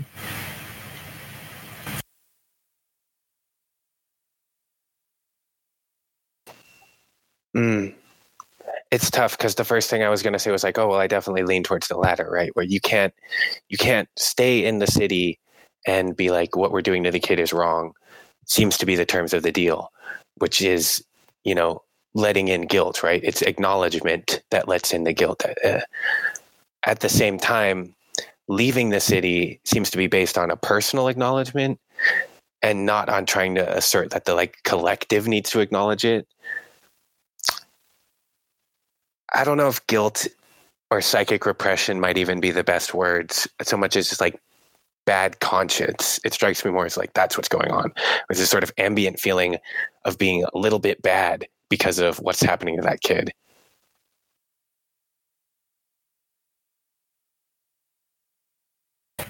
Manu, would you like to tell us more about uh, guilt? Yeah, it's just uh, the scenario of how they're experiencing uh, real, finding out about about this child or confronting this child reminded me of a bunch of uh, like with brothers Karamazov or with the idiot. It reminded me of the funny characters in it, where uh, I don't actually experience guilt in the sense of feeling personally uh, responsible for uh, this the suffering or pain of um, a certain pathetic character, but that that character is a certain pathetic character, which is somehow responsible for its own uh, misery and suffering. Uh, and and it's we're, we're able to dissociate from the suffering of that character uh, in a lot of places. So I'm sort of thinking of guilt in that sense and seeing that uh, even from the beginning, I didn't actually notice it, but I just noticed as this discussion is happening that there is actually no guilt. Uh, there is a distance uh, from the child uh, in terms of feeling personally, in that sense of that Christian guilt, or feeling personally responsible or shameful for the suffering of another, which Dostoevsky keeps bringing up vaguely in his work. Yeah, I think that's one of the challenges here, right? Is most of the citizens don't have an active hand in, in hurting the child, right? I mean, all they have to do is uh, certain members of society just have to feed it, right? You don't have to clean up after it. You've just got to make sure it um it, it survives at a basic level of food and water. Um, and most people don't have to have a hand in that. And even the ones that do, we have to wonder like how that affects them. But I, I think your I think your your parallel with Dostoevsky is well founded in, in that same sense of like if this is a guilt, right? It's a guilt at what I'm not doing rather than what I'm doing, right? In fact, it's sort of like a guilt at not just what I'm not doing, but also not knowing the possibility that you can do something because it doesn't come with. So I, it doesn't seem like there is an understanding of a shared. Uh, while there is an understanding of a shared phenomenon, but I don't know if there is an understanding of a shared phenomenon or the possibility of this something being done or or it being a personal responsibility. Uh, it doesn't occur. So. Uh, because I'm also generally reading it to uh, say something of the reader, I'm also thinking of what it does. So, how we approach uh, suffering around us, where we do not take it as a matter of personal responsibility. If we were to see someone um, hurting on the street or someone um, hungry, because it would so it wouldn't be a, a metaphysical sense of guilt and responsibility where I would personally, as an individual, be implicated in the suffering of another. Uh, that there is that distance that uh, that's there that doesn't uh, need them to be responsible also.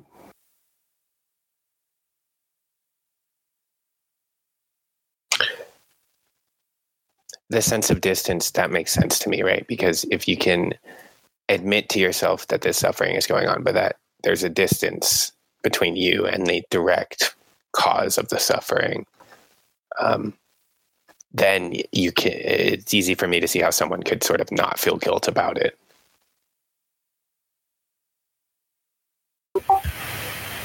Yeah, and I wonder too because um, I like what you said about the the point about helplessness too, where you know, if there is the social contract, are the Omelasites helpless to do anything? Can they, you know, right? That would be the, the transgression, right? Is to break the contract. And that seems to be like the big obligation here is not to do that. Well, in a weird way, when you said that when you used the word transgression, it, it sort of it felt almost like like mm, uh, like it would parallel the sort of abuse of the child right? To to speak out about the child's abuse would parallel the abuse that's being done to the child because you're sort of taking that ambient awareness and turning it into a source of suffering but not just for one person but for everyone you know that's one of the big things i want to focus on our limited time too is um, what happiness is in the story and kind of like the moral context of it too but also and i think we're really nailing in on this can we really have this kind of happiness? Can we even have a happiness without because we, we saw that the Omelasites know they're not free they, they don't think of themselves as fully free in the sense of no limits or no no obligations, right? Um, they recognize this one, but can they have? Can can they have? Can we have? However you like. Can we have happiness? Um, accepting the suffering of others in this way, even um, whether it's through distancing or not that reminds me about what I said earlier. Um, that like one sort of response to this could be to look at the happiness that they're having and be like, well, that's not real happiness because of the uh, pain that they're inflicting on that other person. Uh, but I don't, I don't know if I agree with that position. I think, I think that it's sort of the wrong path to go down to be like, well, they're not actually happy because you know, by all accounts, they seem to be actually happy um,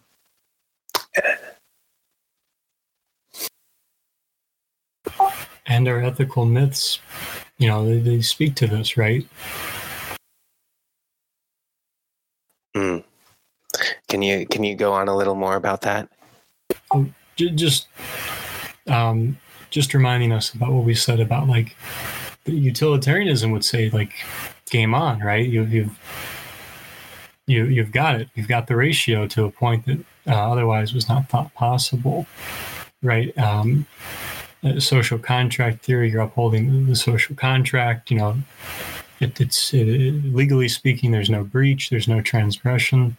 You're maintaining the obligations in terms of virtue, right? Like even then, you've kind of got like virtue ethics has that teleological notion of well-being, right? That you're by doing this golden mean, at least for Aristotle, you're um, putting out well-being and you're uh, at least like engaging in like uh, virtue and friendship.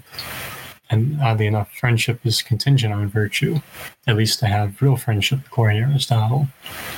But in that in that way, right, our ethical theories, our ethical stories, um, however you want to take them, speak to this, right?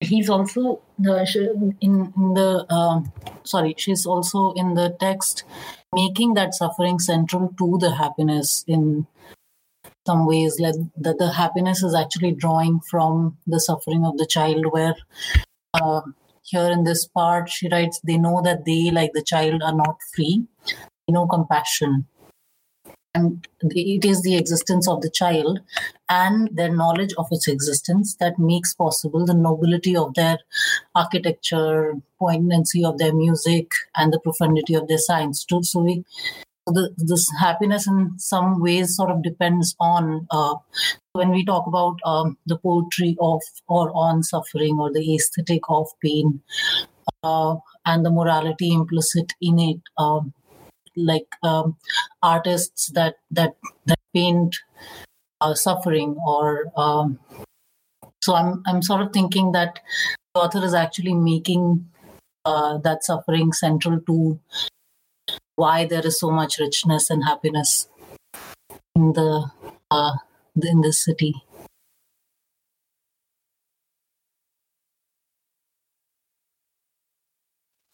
I guess then if pain is suffer is central to happiness, which I agree. That seems to be how Le Guin is setting it up in this story. I guess that really uh, is about is about dismantling utilitarian calculus, right? The idea that you can maximize pleasure and minimize pain because if they're intricately bound up with each other you can't affect one without you know seeing maybe a correlated increase in the other right I think we want to be careful there, though, because, like I said, there's other ethical theories here that that seem to me really explicit. Be it virtue, um, although you might say the virtuous are the people who walk away, but you know, I don't know about that. But anyways, the social contract theory, justice as fairness, doesn't seem to help us here. Like, there's a way that these ethical theories seem to be being satisfied by the story in a way that we find dissatisfying. Um, I would say that in terms of utilitarianism, we can say that what Bentham forgot to talk about was the, the suffering behind that ratio.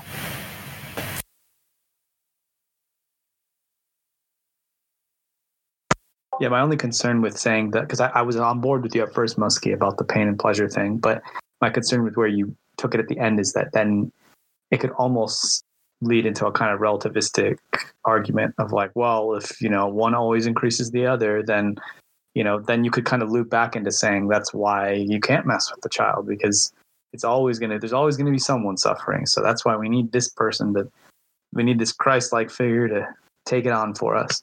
And I wonder, yeah, I wonder if there's a better way of sort of taking it in a different direction, like you were saying. So they're they're they're always mixed together, but then that doesn't mean that then you resign yourself to it or you, you have to justify it. Just that the act of trying to confront it is infinitely more complicated than just trying to, you know, stick it into one person. and in reality, I, I said earlier, we, we keep getting stuck on the idea of the individual versus the collective, but I don't think that's what this is. That they're using that allegory because it's the most kind of clear. But we, as we've been talking about, that individual child can stand in for large groups of people in political context and genocides and all kinds of things like that. So it's not just about you know the idea of one person suffering versus everyone else's. Uh, yeah, that's I think that's what I want to say. Yeah, if anything, right, it speaks to like almost the ideal, right? At least it's you're almost tempted to say at least it's one person, one group, right? Um, if we maximized happiness, didn't we minimize suffering? And I, I think uh, both. Uh, I think everyone in this group is catching on to this point, right? That um, that minimizing of suffering doesn't exactly look like a zero, right? It's not exactly a negation or a, um, a complete uh, absence. In fact, in, in, how I read it, it's not even just the absence, it's actually uh, needing that suffering to make one's work profound. So, the profundity of sciences actually makes me think of um, the ethical philosophical system that engages with the idea of suffering or art that engages with the idea of suffering so it's sort of like um, that i don't feel um, as as a student of let's say ethics i don't feel personally responsible or that sort of there is that disengaged um, disgust or outrage but it's not guilt and at the same time i'm using that that suffering to make a profound science of it or or profound music it uh, in some senses. Um, and there is also the the I mean it, it's I don't know if it's indicated directly if there is pleasure drawn out of that happiness of that of that suffering, but um, it reminds me of Nietzsche in genealogy when he's talking about punishment. He talks about that trivial pleasure that you draw from punishment, but I don't know if there are any direct uh, statements that relate pleasure to this kind of uh, this, this kind of suffering. So even when we think about ethical systems like utilitarianism or virtue ethics, where th- those profound systems of science or philosophy are sort of built on uh, suffering and a disengaged relationship with that suffering, where I, I'm not personally responsible for changing it, but I can brood over it for years. And uh, my music or my work can be made more profound through that awareness of this suffering.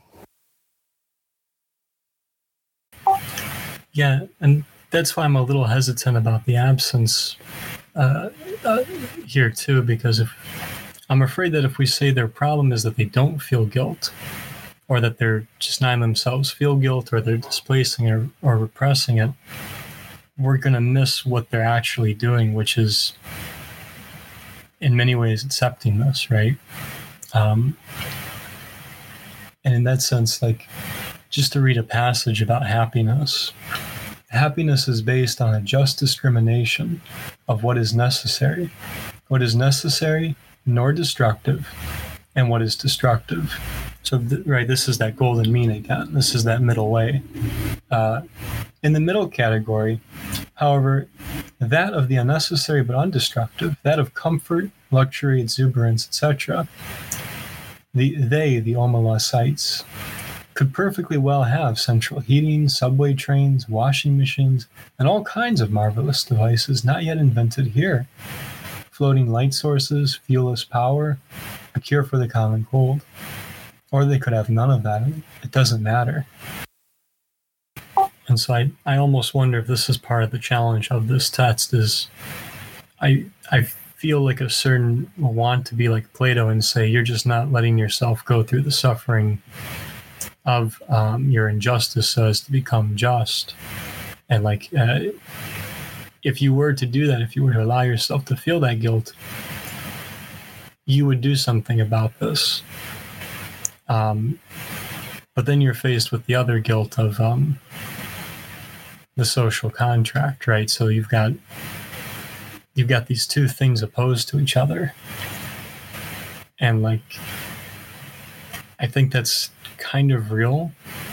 And I think that even comes up in debates about like minimum wage, right? Where people will say like, "Oh, but if you if you raise the minimum wage, we can't afford, you know, to hire as many people." And that, you know, how's that fair, right?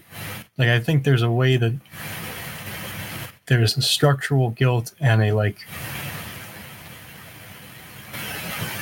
and this thing we're struggling with, which is like, well, what do we do here then?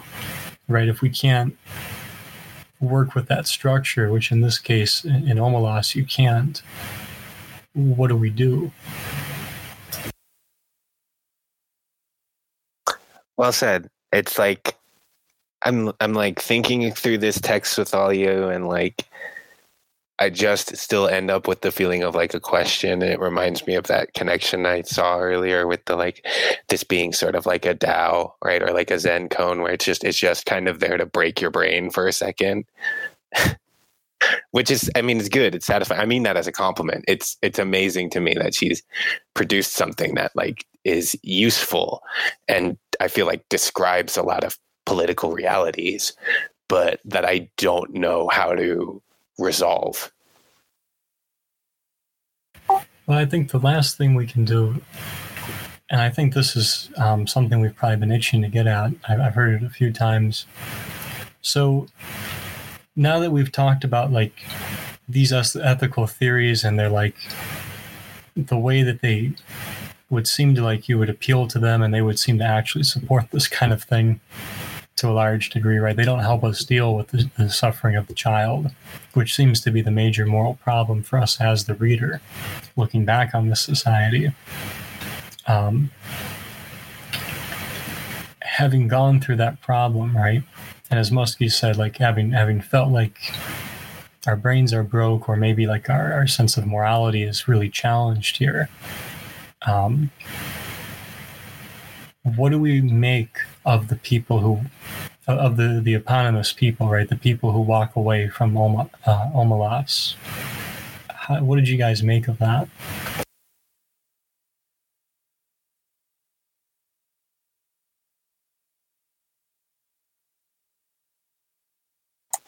Uh, I, I feel like I only have like an unsatisfying personal answer, but um, I will give it for the advancement of the process.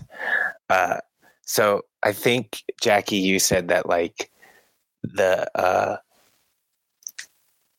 that that there's a temptation to like call these people virtuous because they walk away, and I I see why you called it like. Uh, I, I, don't know. I don't remember how you phrased it exactly, but the way you said it made me think like, well, maybe we should be careful calling them virtuous. And I agree with that because I don't, I don't really think virtuous is the right word, right? Because to me, the people who are living in this society, right, are by that society standards the virtuous ones.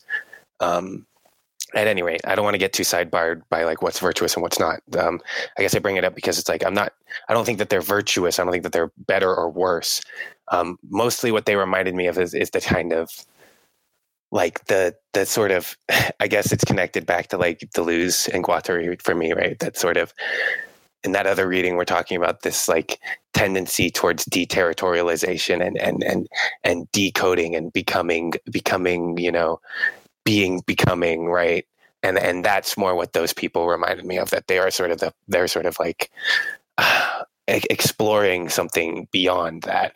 And it's maybe not better or worse it's just a movement away from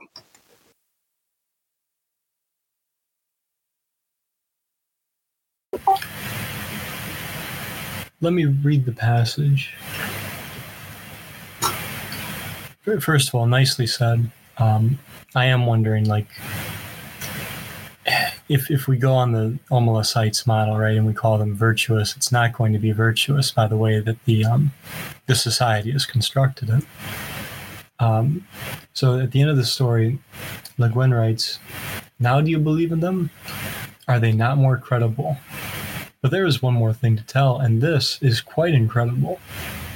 At times, one of the adolescent girls or boys who goes to see the child does not go home to weep or rage, does not in fact go home at all. Sometimes also a man or woman much older falls silent for a day or two and then leaves home. These people go out into the street and walk down the street alone. They keep walking and watch straight out of the city of Omelas through the beautiful gates. They keep walking across the farmlands of Omelas. Each one goes alone, youth or girl, man or woman. Night falls. The traveler must pass down village streets, between the houses with yellow lit windows, and on out into the darkness of the fields. Each alone, they go west or north toward the mountains. They go on. They leave Omelas, they walk ahead into the darkness, and they do not come back. The place they go towards is a place even less imaginable to most of us than the city of happiness. I cannot describe it at all. It is possible that it does not exist, but they seem to know where they are going, the ones who walk away from Omelas. And that makes me think of a, a Derrida quote I always like to quote out of context. And I, I don't remember which one it was from either, but he does. He says, uh, "Decisions are made in the darkness of knowledge." Now, I always like that. Um, that yeah, end of the point being that any true act of decision of deciding to do something in the world isn't something that can be done sort of with like a preset list of ideologies or beliefs, sets of beliefs, a creed of some kind, or a program that you can just lay out and apply into the world. But that every act of decision is a kind of radical break with what is.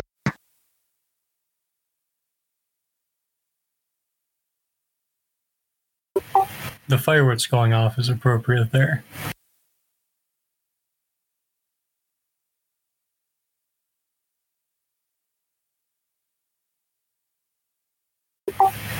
So I like what you're saying there. I, I love the Derrida quote. Um, I actually hadn't heard hadn't heard that one, but um, I think you're right. These they don't know where they're going. They don't know what they're doing will do. They don't know a lot.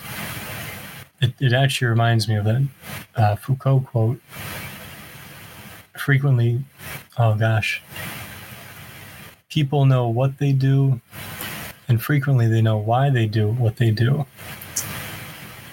But just as often, they do not know what they they do not know what they do will do. Just to say, like, right, it's that same question of knowledge there, um, whether it's the structural aspect or, I think as Alyosha's pointing out, like maybe there's a way that these ethical theories, having constructed this knowledge of what is ethical, take us away from our our um, where we find ourselves, where we don't know what we where we don't know what our actions will do. So I, I guess in that sense, I would suggest like like Alyosha's talked about with Derrida, there's a way that knowledge seems to be um, sort of like away from us, right? We're in the dark of it. One thing that I think is interesting here is like in terms of ethics, we can appeal to these normative theories and like the um, the sort of uh, epistemic in- index of them, right? The way that we know things through them. But in the same way, right, like we still have to do our actions. We still have to act for ourselves, right? and that seems to be the challenge of the story is like if all those theories would fall back on this society being okay and we don't feel it's okay there seems to be an inherent problem there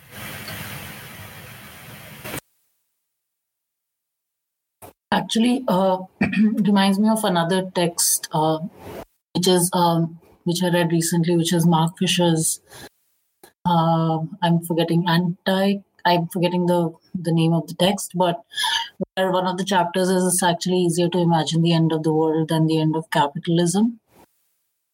Uh, strangely, because it sort of challenges the notion of the possibility of us uh, even being able to imagine uh, what the world outside of of what it is looks like, where suffering is implicit, where suffering is necessary or unavoidable. Um, so it reminds me of that somehow that there is a there is a certain political impotency where where and, and none of these people are able to really do anything about it even though they're they're starkly aware of it in some ways and then where but the the author here is is explicitly saying that there are people who walk out or do not participate anymore. But what they do instead is even it's it's you can't even imagine what that could be.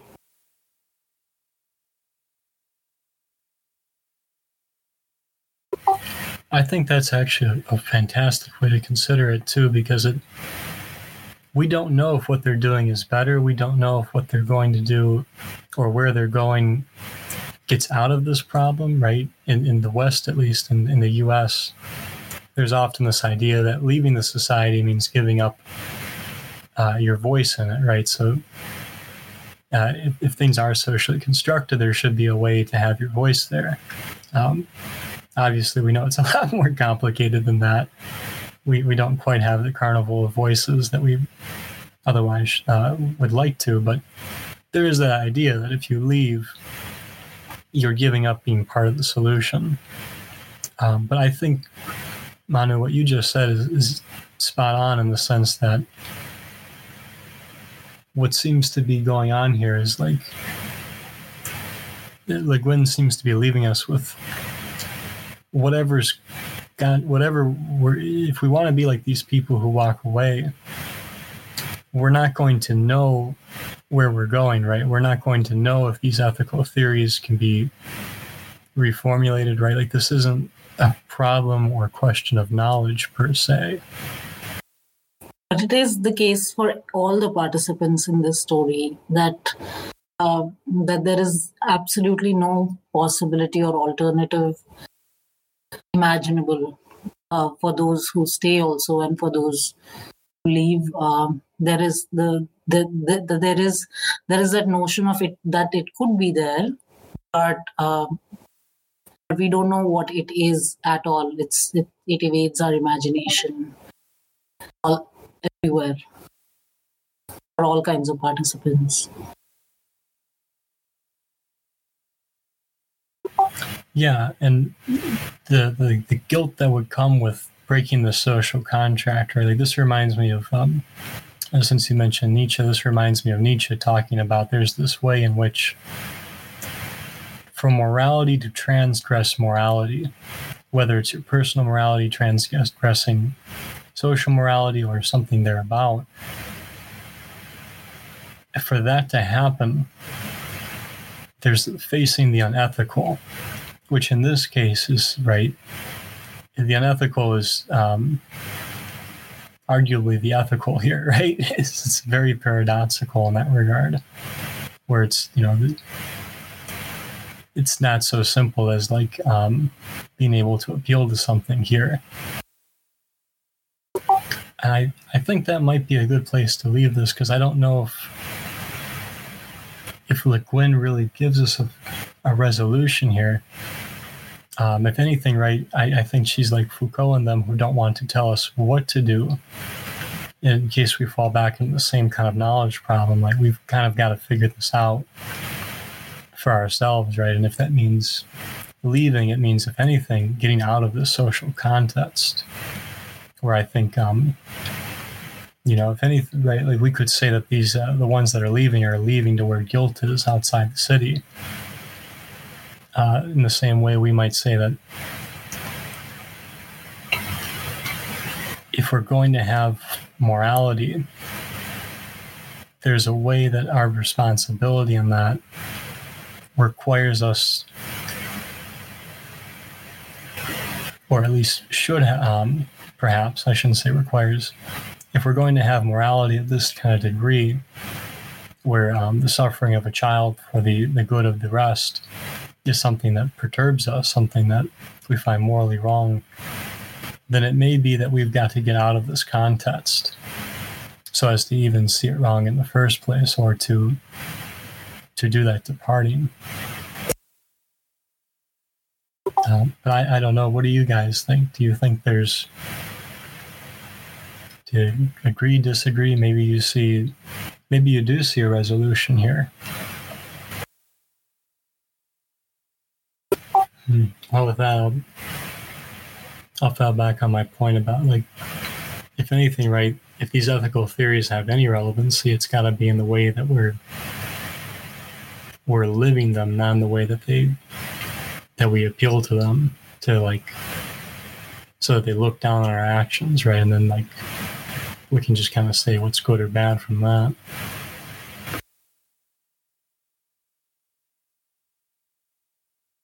Uh, Begum, I, I saw you typing in the chat. Did you want to give us our closing word, or maybe some some last remarks in a less like um, in a less dramatic sense?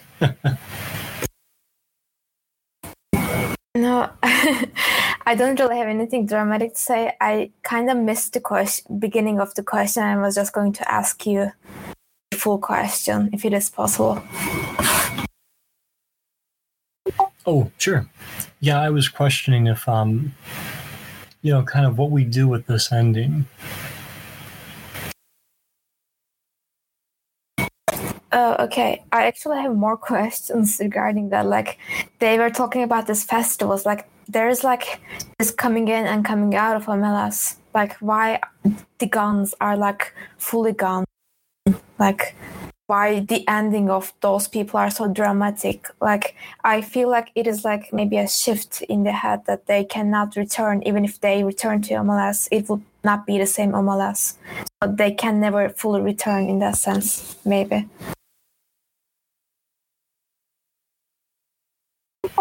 I think that's a good point, right? And if if the Gons are meant to bring people into the city, right, the ones who have walked away from Omelas, I don't think will be coming back.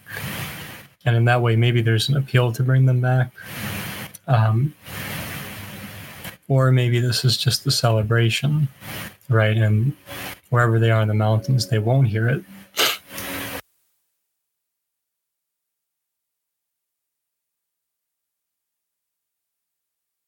I think you're right, though. Those are really the two major movements we see is like the people going to the party or the festival, the people moving to um, feed the child and, and kick it so as to get it to stand up. Um, the people going to visit the child at various times and then the departure out of the city.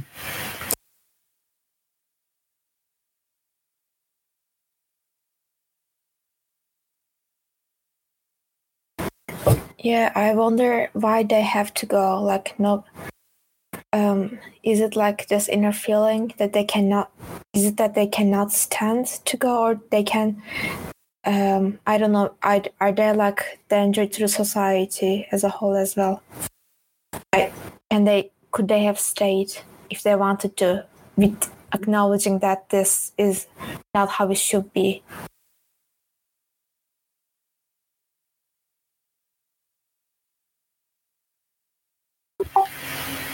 Yeah, I mean, that, that's definitely the question, right? Because even the description of the ones who walk away from Omelas is that they walk away in dark, right? So night falls, the traveler must pass down the village streets between the houses with yellow lit windows and out into the darkness of the fields, right? This is literally leaving the social and in the in the in, in, in darkness into darkness and seeing it as you're passing by, right? Seeing what you're walking out of.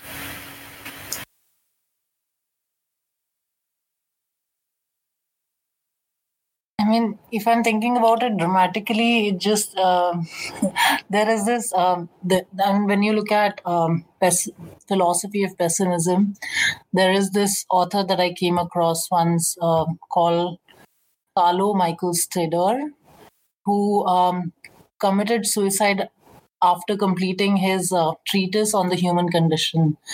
Uh, so he, I think, he became um, extremely preoccupied with uh, uh, with with human suffering, and he wrote his um, thesis on it, and then killed himself. So. In a, in a, if I have to think about it in a very dramatic way, I'm thinking of that silence and leaving in that sense because his um, work sort of indicated that there is absolutely no possibility out of human suffering, which is what a lot of philosophy of pessimism does, that it, is a very radical, pessimistic view of the human condition. Where there is no, because there is no possibility, the only possibility is to simply leave and leave in the sense of, of dying. Uh, uh, and so that's the most dramatic end to which I'm taking this uh, conclusion of the story.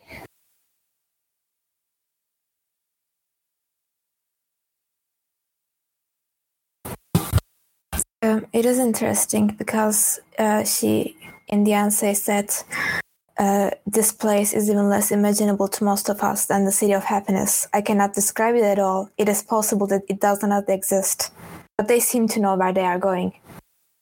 So yeah, it may be the maybe the possibility of afterlife or not, but they should know to know where they are going. you know, in some ways, it reminds me of even this discussion because, like, I think we all have a way of, at least a lot of us were saying, right, there's something wrong here, right? And there's this this want to do something about the child suffering and that, you know, and um, obviously this is a very difficult deal to turn down, right? Um, and I, I think it's meant to be that difficult because that really is, I think, one of the challenges here is like you know, you, you saying no to like the near utopia, near um, you know, this kind of like unre- uh, uh, unrelenting happiness, as though it's like a, a pool you just live in. But in the same vein, I wonder if too,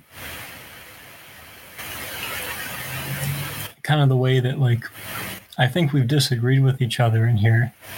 Um, you know, uh, on what's going on. And that's cool, actually. I've really enjoyed those disagreements uh, as much as I've enjoyed the agreements. But I wonder if that's kind of the thing, too, though, is like, I think we all probably would agree that there's an, a huge ethical problem with doing this to the child. And in that way, I don't think we know where we're going in terms of what we would do or that. But I think like Le Guin's suggestion here is that it's important that you you start taking those actions so as to at least get out of that social context where you're just okay with this, right? Or you're just allowing it. And that might mean leaving a lot behind, right? Leaving your neighbors behind in some sense, right? That we could read this more symbolically of like social ostracism.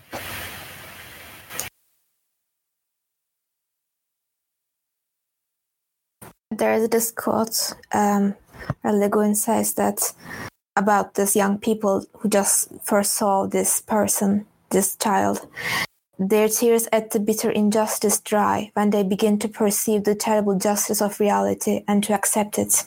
So this shift of perspective, I guess, or like uh, accepting the reality is terrible or reality is hard to accept and that um, life is with suffering and it cannot be without and then it is like this maybe an instinct to say that oh maybe if there's this suffering in this world maybe i can uh, put it onto someone and then not have to suffer myself if it equals to the same amount in total.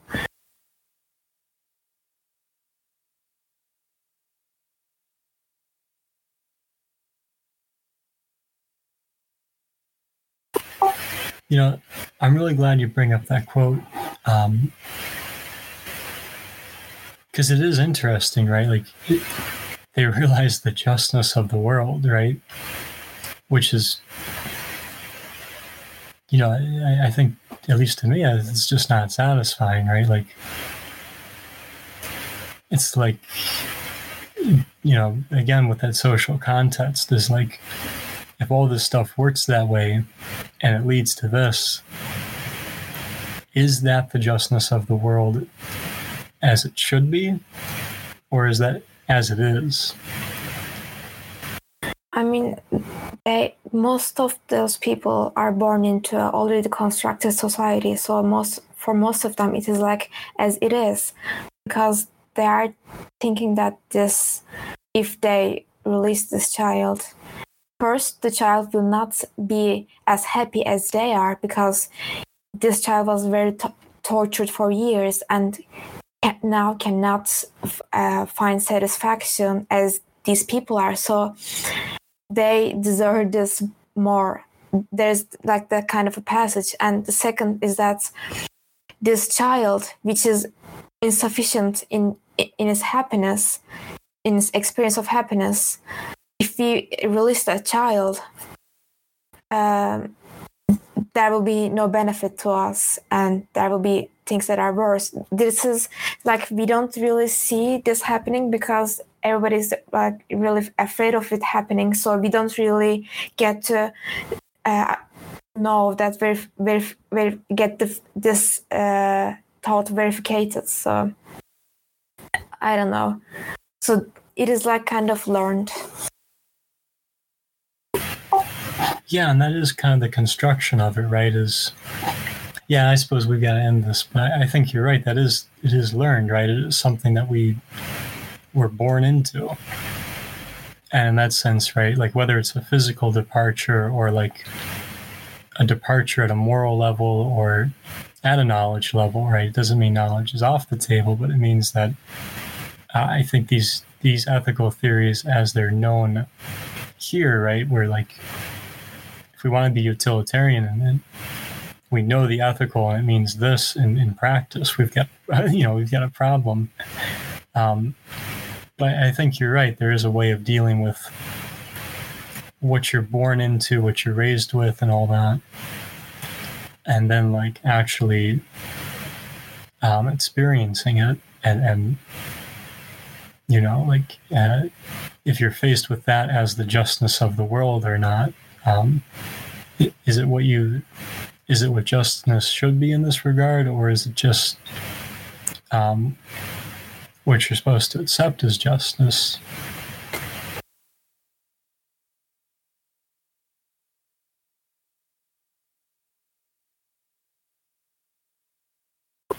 But uh, with that, um, Manu Begum, do either of you want to uh, some final thoughts on the test? I'm thinking that's a no.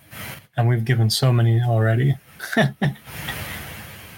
yeah, it's a weird place, right? Like, is it pessimism or, you know, is there. Is there an optimism in not knowing, you know, in a weird way? Or at least, is there at least the potentiality, even though we don't know where we're going? It seems like at least we're going somewhere else. Um, and I think that's kind of the the biting aspect of this that doesn't make this idealistic by any means, or at least doesn't make this idealistic in the sense that everything will just work out. this seems to be a commitment to like uh, ideals in that regard. Yeah, if anything, it's a social death, right? It's, it's death of uh, social self, if you like, or like a super ego. But um, there's no final remarks. We'll close. Um, so thank you all for joining us for this session of Quarantine Literature's discussion and reading of Ursula K. Le Guin's The Ones Who Walk Away from Omelas, which hopefully I've pronounced correctly. Thank you. Yeah, thank you. Thank you both. You're very insightful. I, I really enjoyed your um, both of your insights into the text and into, you know, um, both like uh, Dostoevsky and the poetics, but also the the quotes you guys brought up and the, the aspect of learning and um,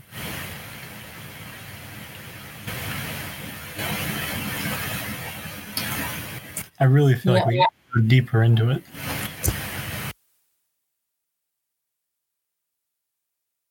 Yeah, I'm definitely going to be thinking of these thinkers. I'm going to be thinking of how Dostoevsky, because I think Dostoevsky is is, is an optimist also, and he offers uh, possibilities to a way out uh, in the form of um, a certain sense of radical guilt or uh, Nietzsche is doing, I think uh, Nietzsche also, when you think about it, is also an optimist. He brings it up.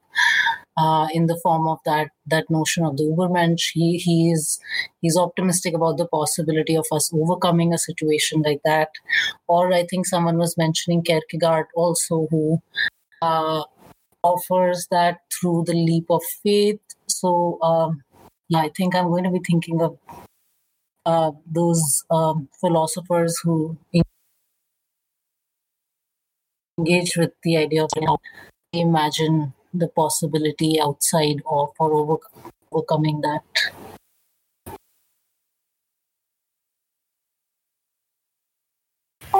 Yeah, and that is the challenge of enunciation, right? Is like, you know, like you, you could be Witt- Wittgensteinian about it and say, like, what we don't have words for, we have to pass over. But in a weird way, this seems to be more like we're passing over what we do have words for. Um, and in that way, like, I don't know if she's pessimistic or optimistic, but I think at least one common thread in the thinkers you mentioned, um, although I'm not familiar with Dostoevsky's Radical Guilt. Um, please don't tell anybody. No. um, anyways, although I'm not familiar with that part, is that they do seem to be trying to deal with the social context of, of these things. Um, you know, whether or not they're using the word social construction, the way it's socially constructed and being born into it, and what departure from that can actually occur. And that takes us right back to Begum's point about like, you know, learning all this stuff, being born into it.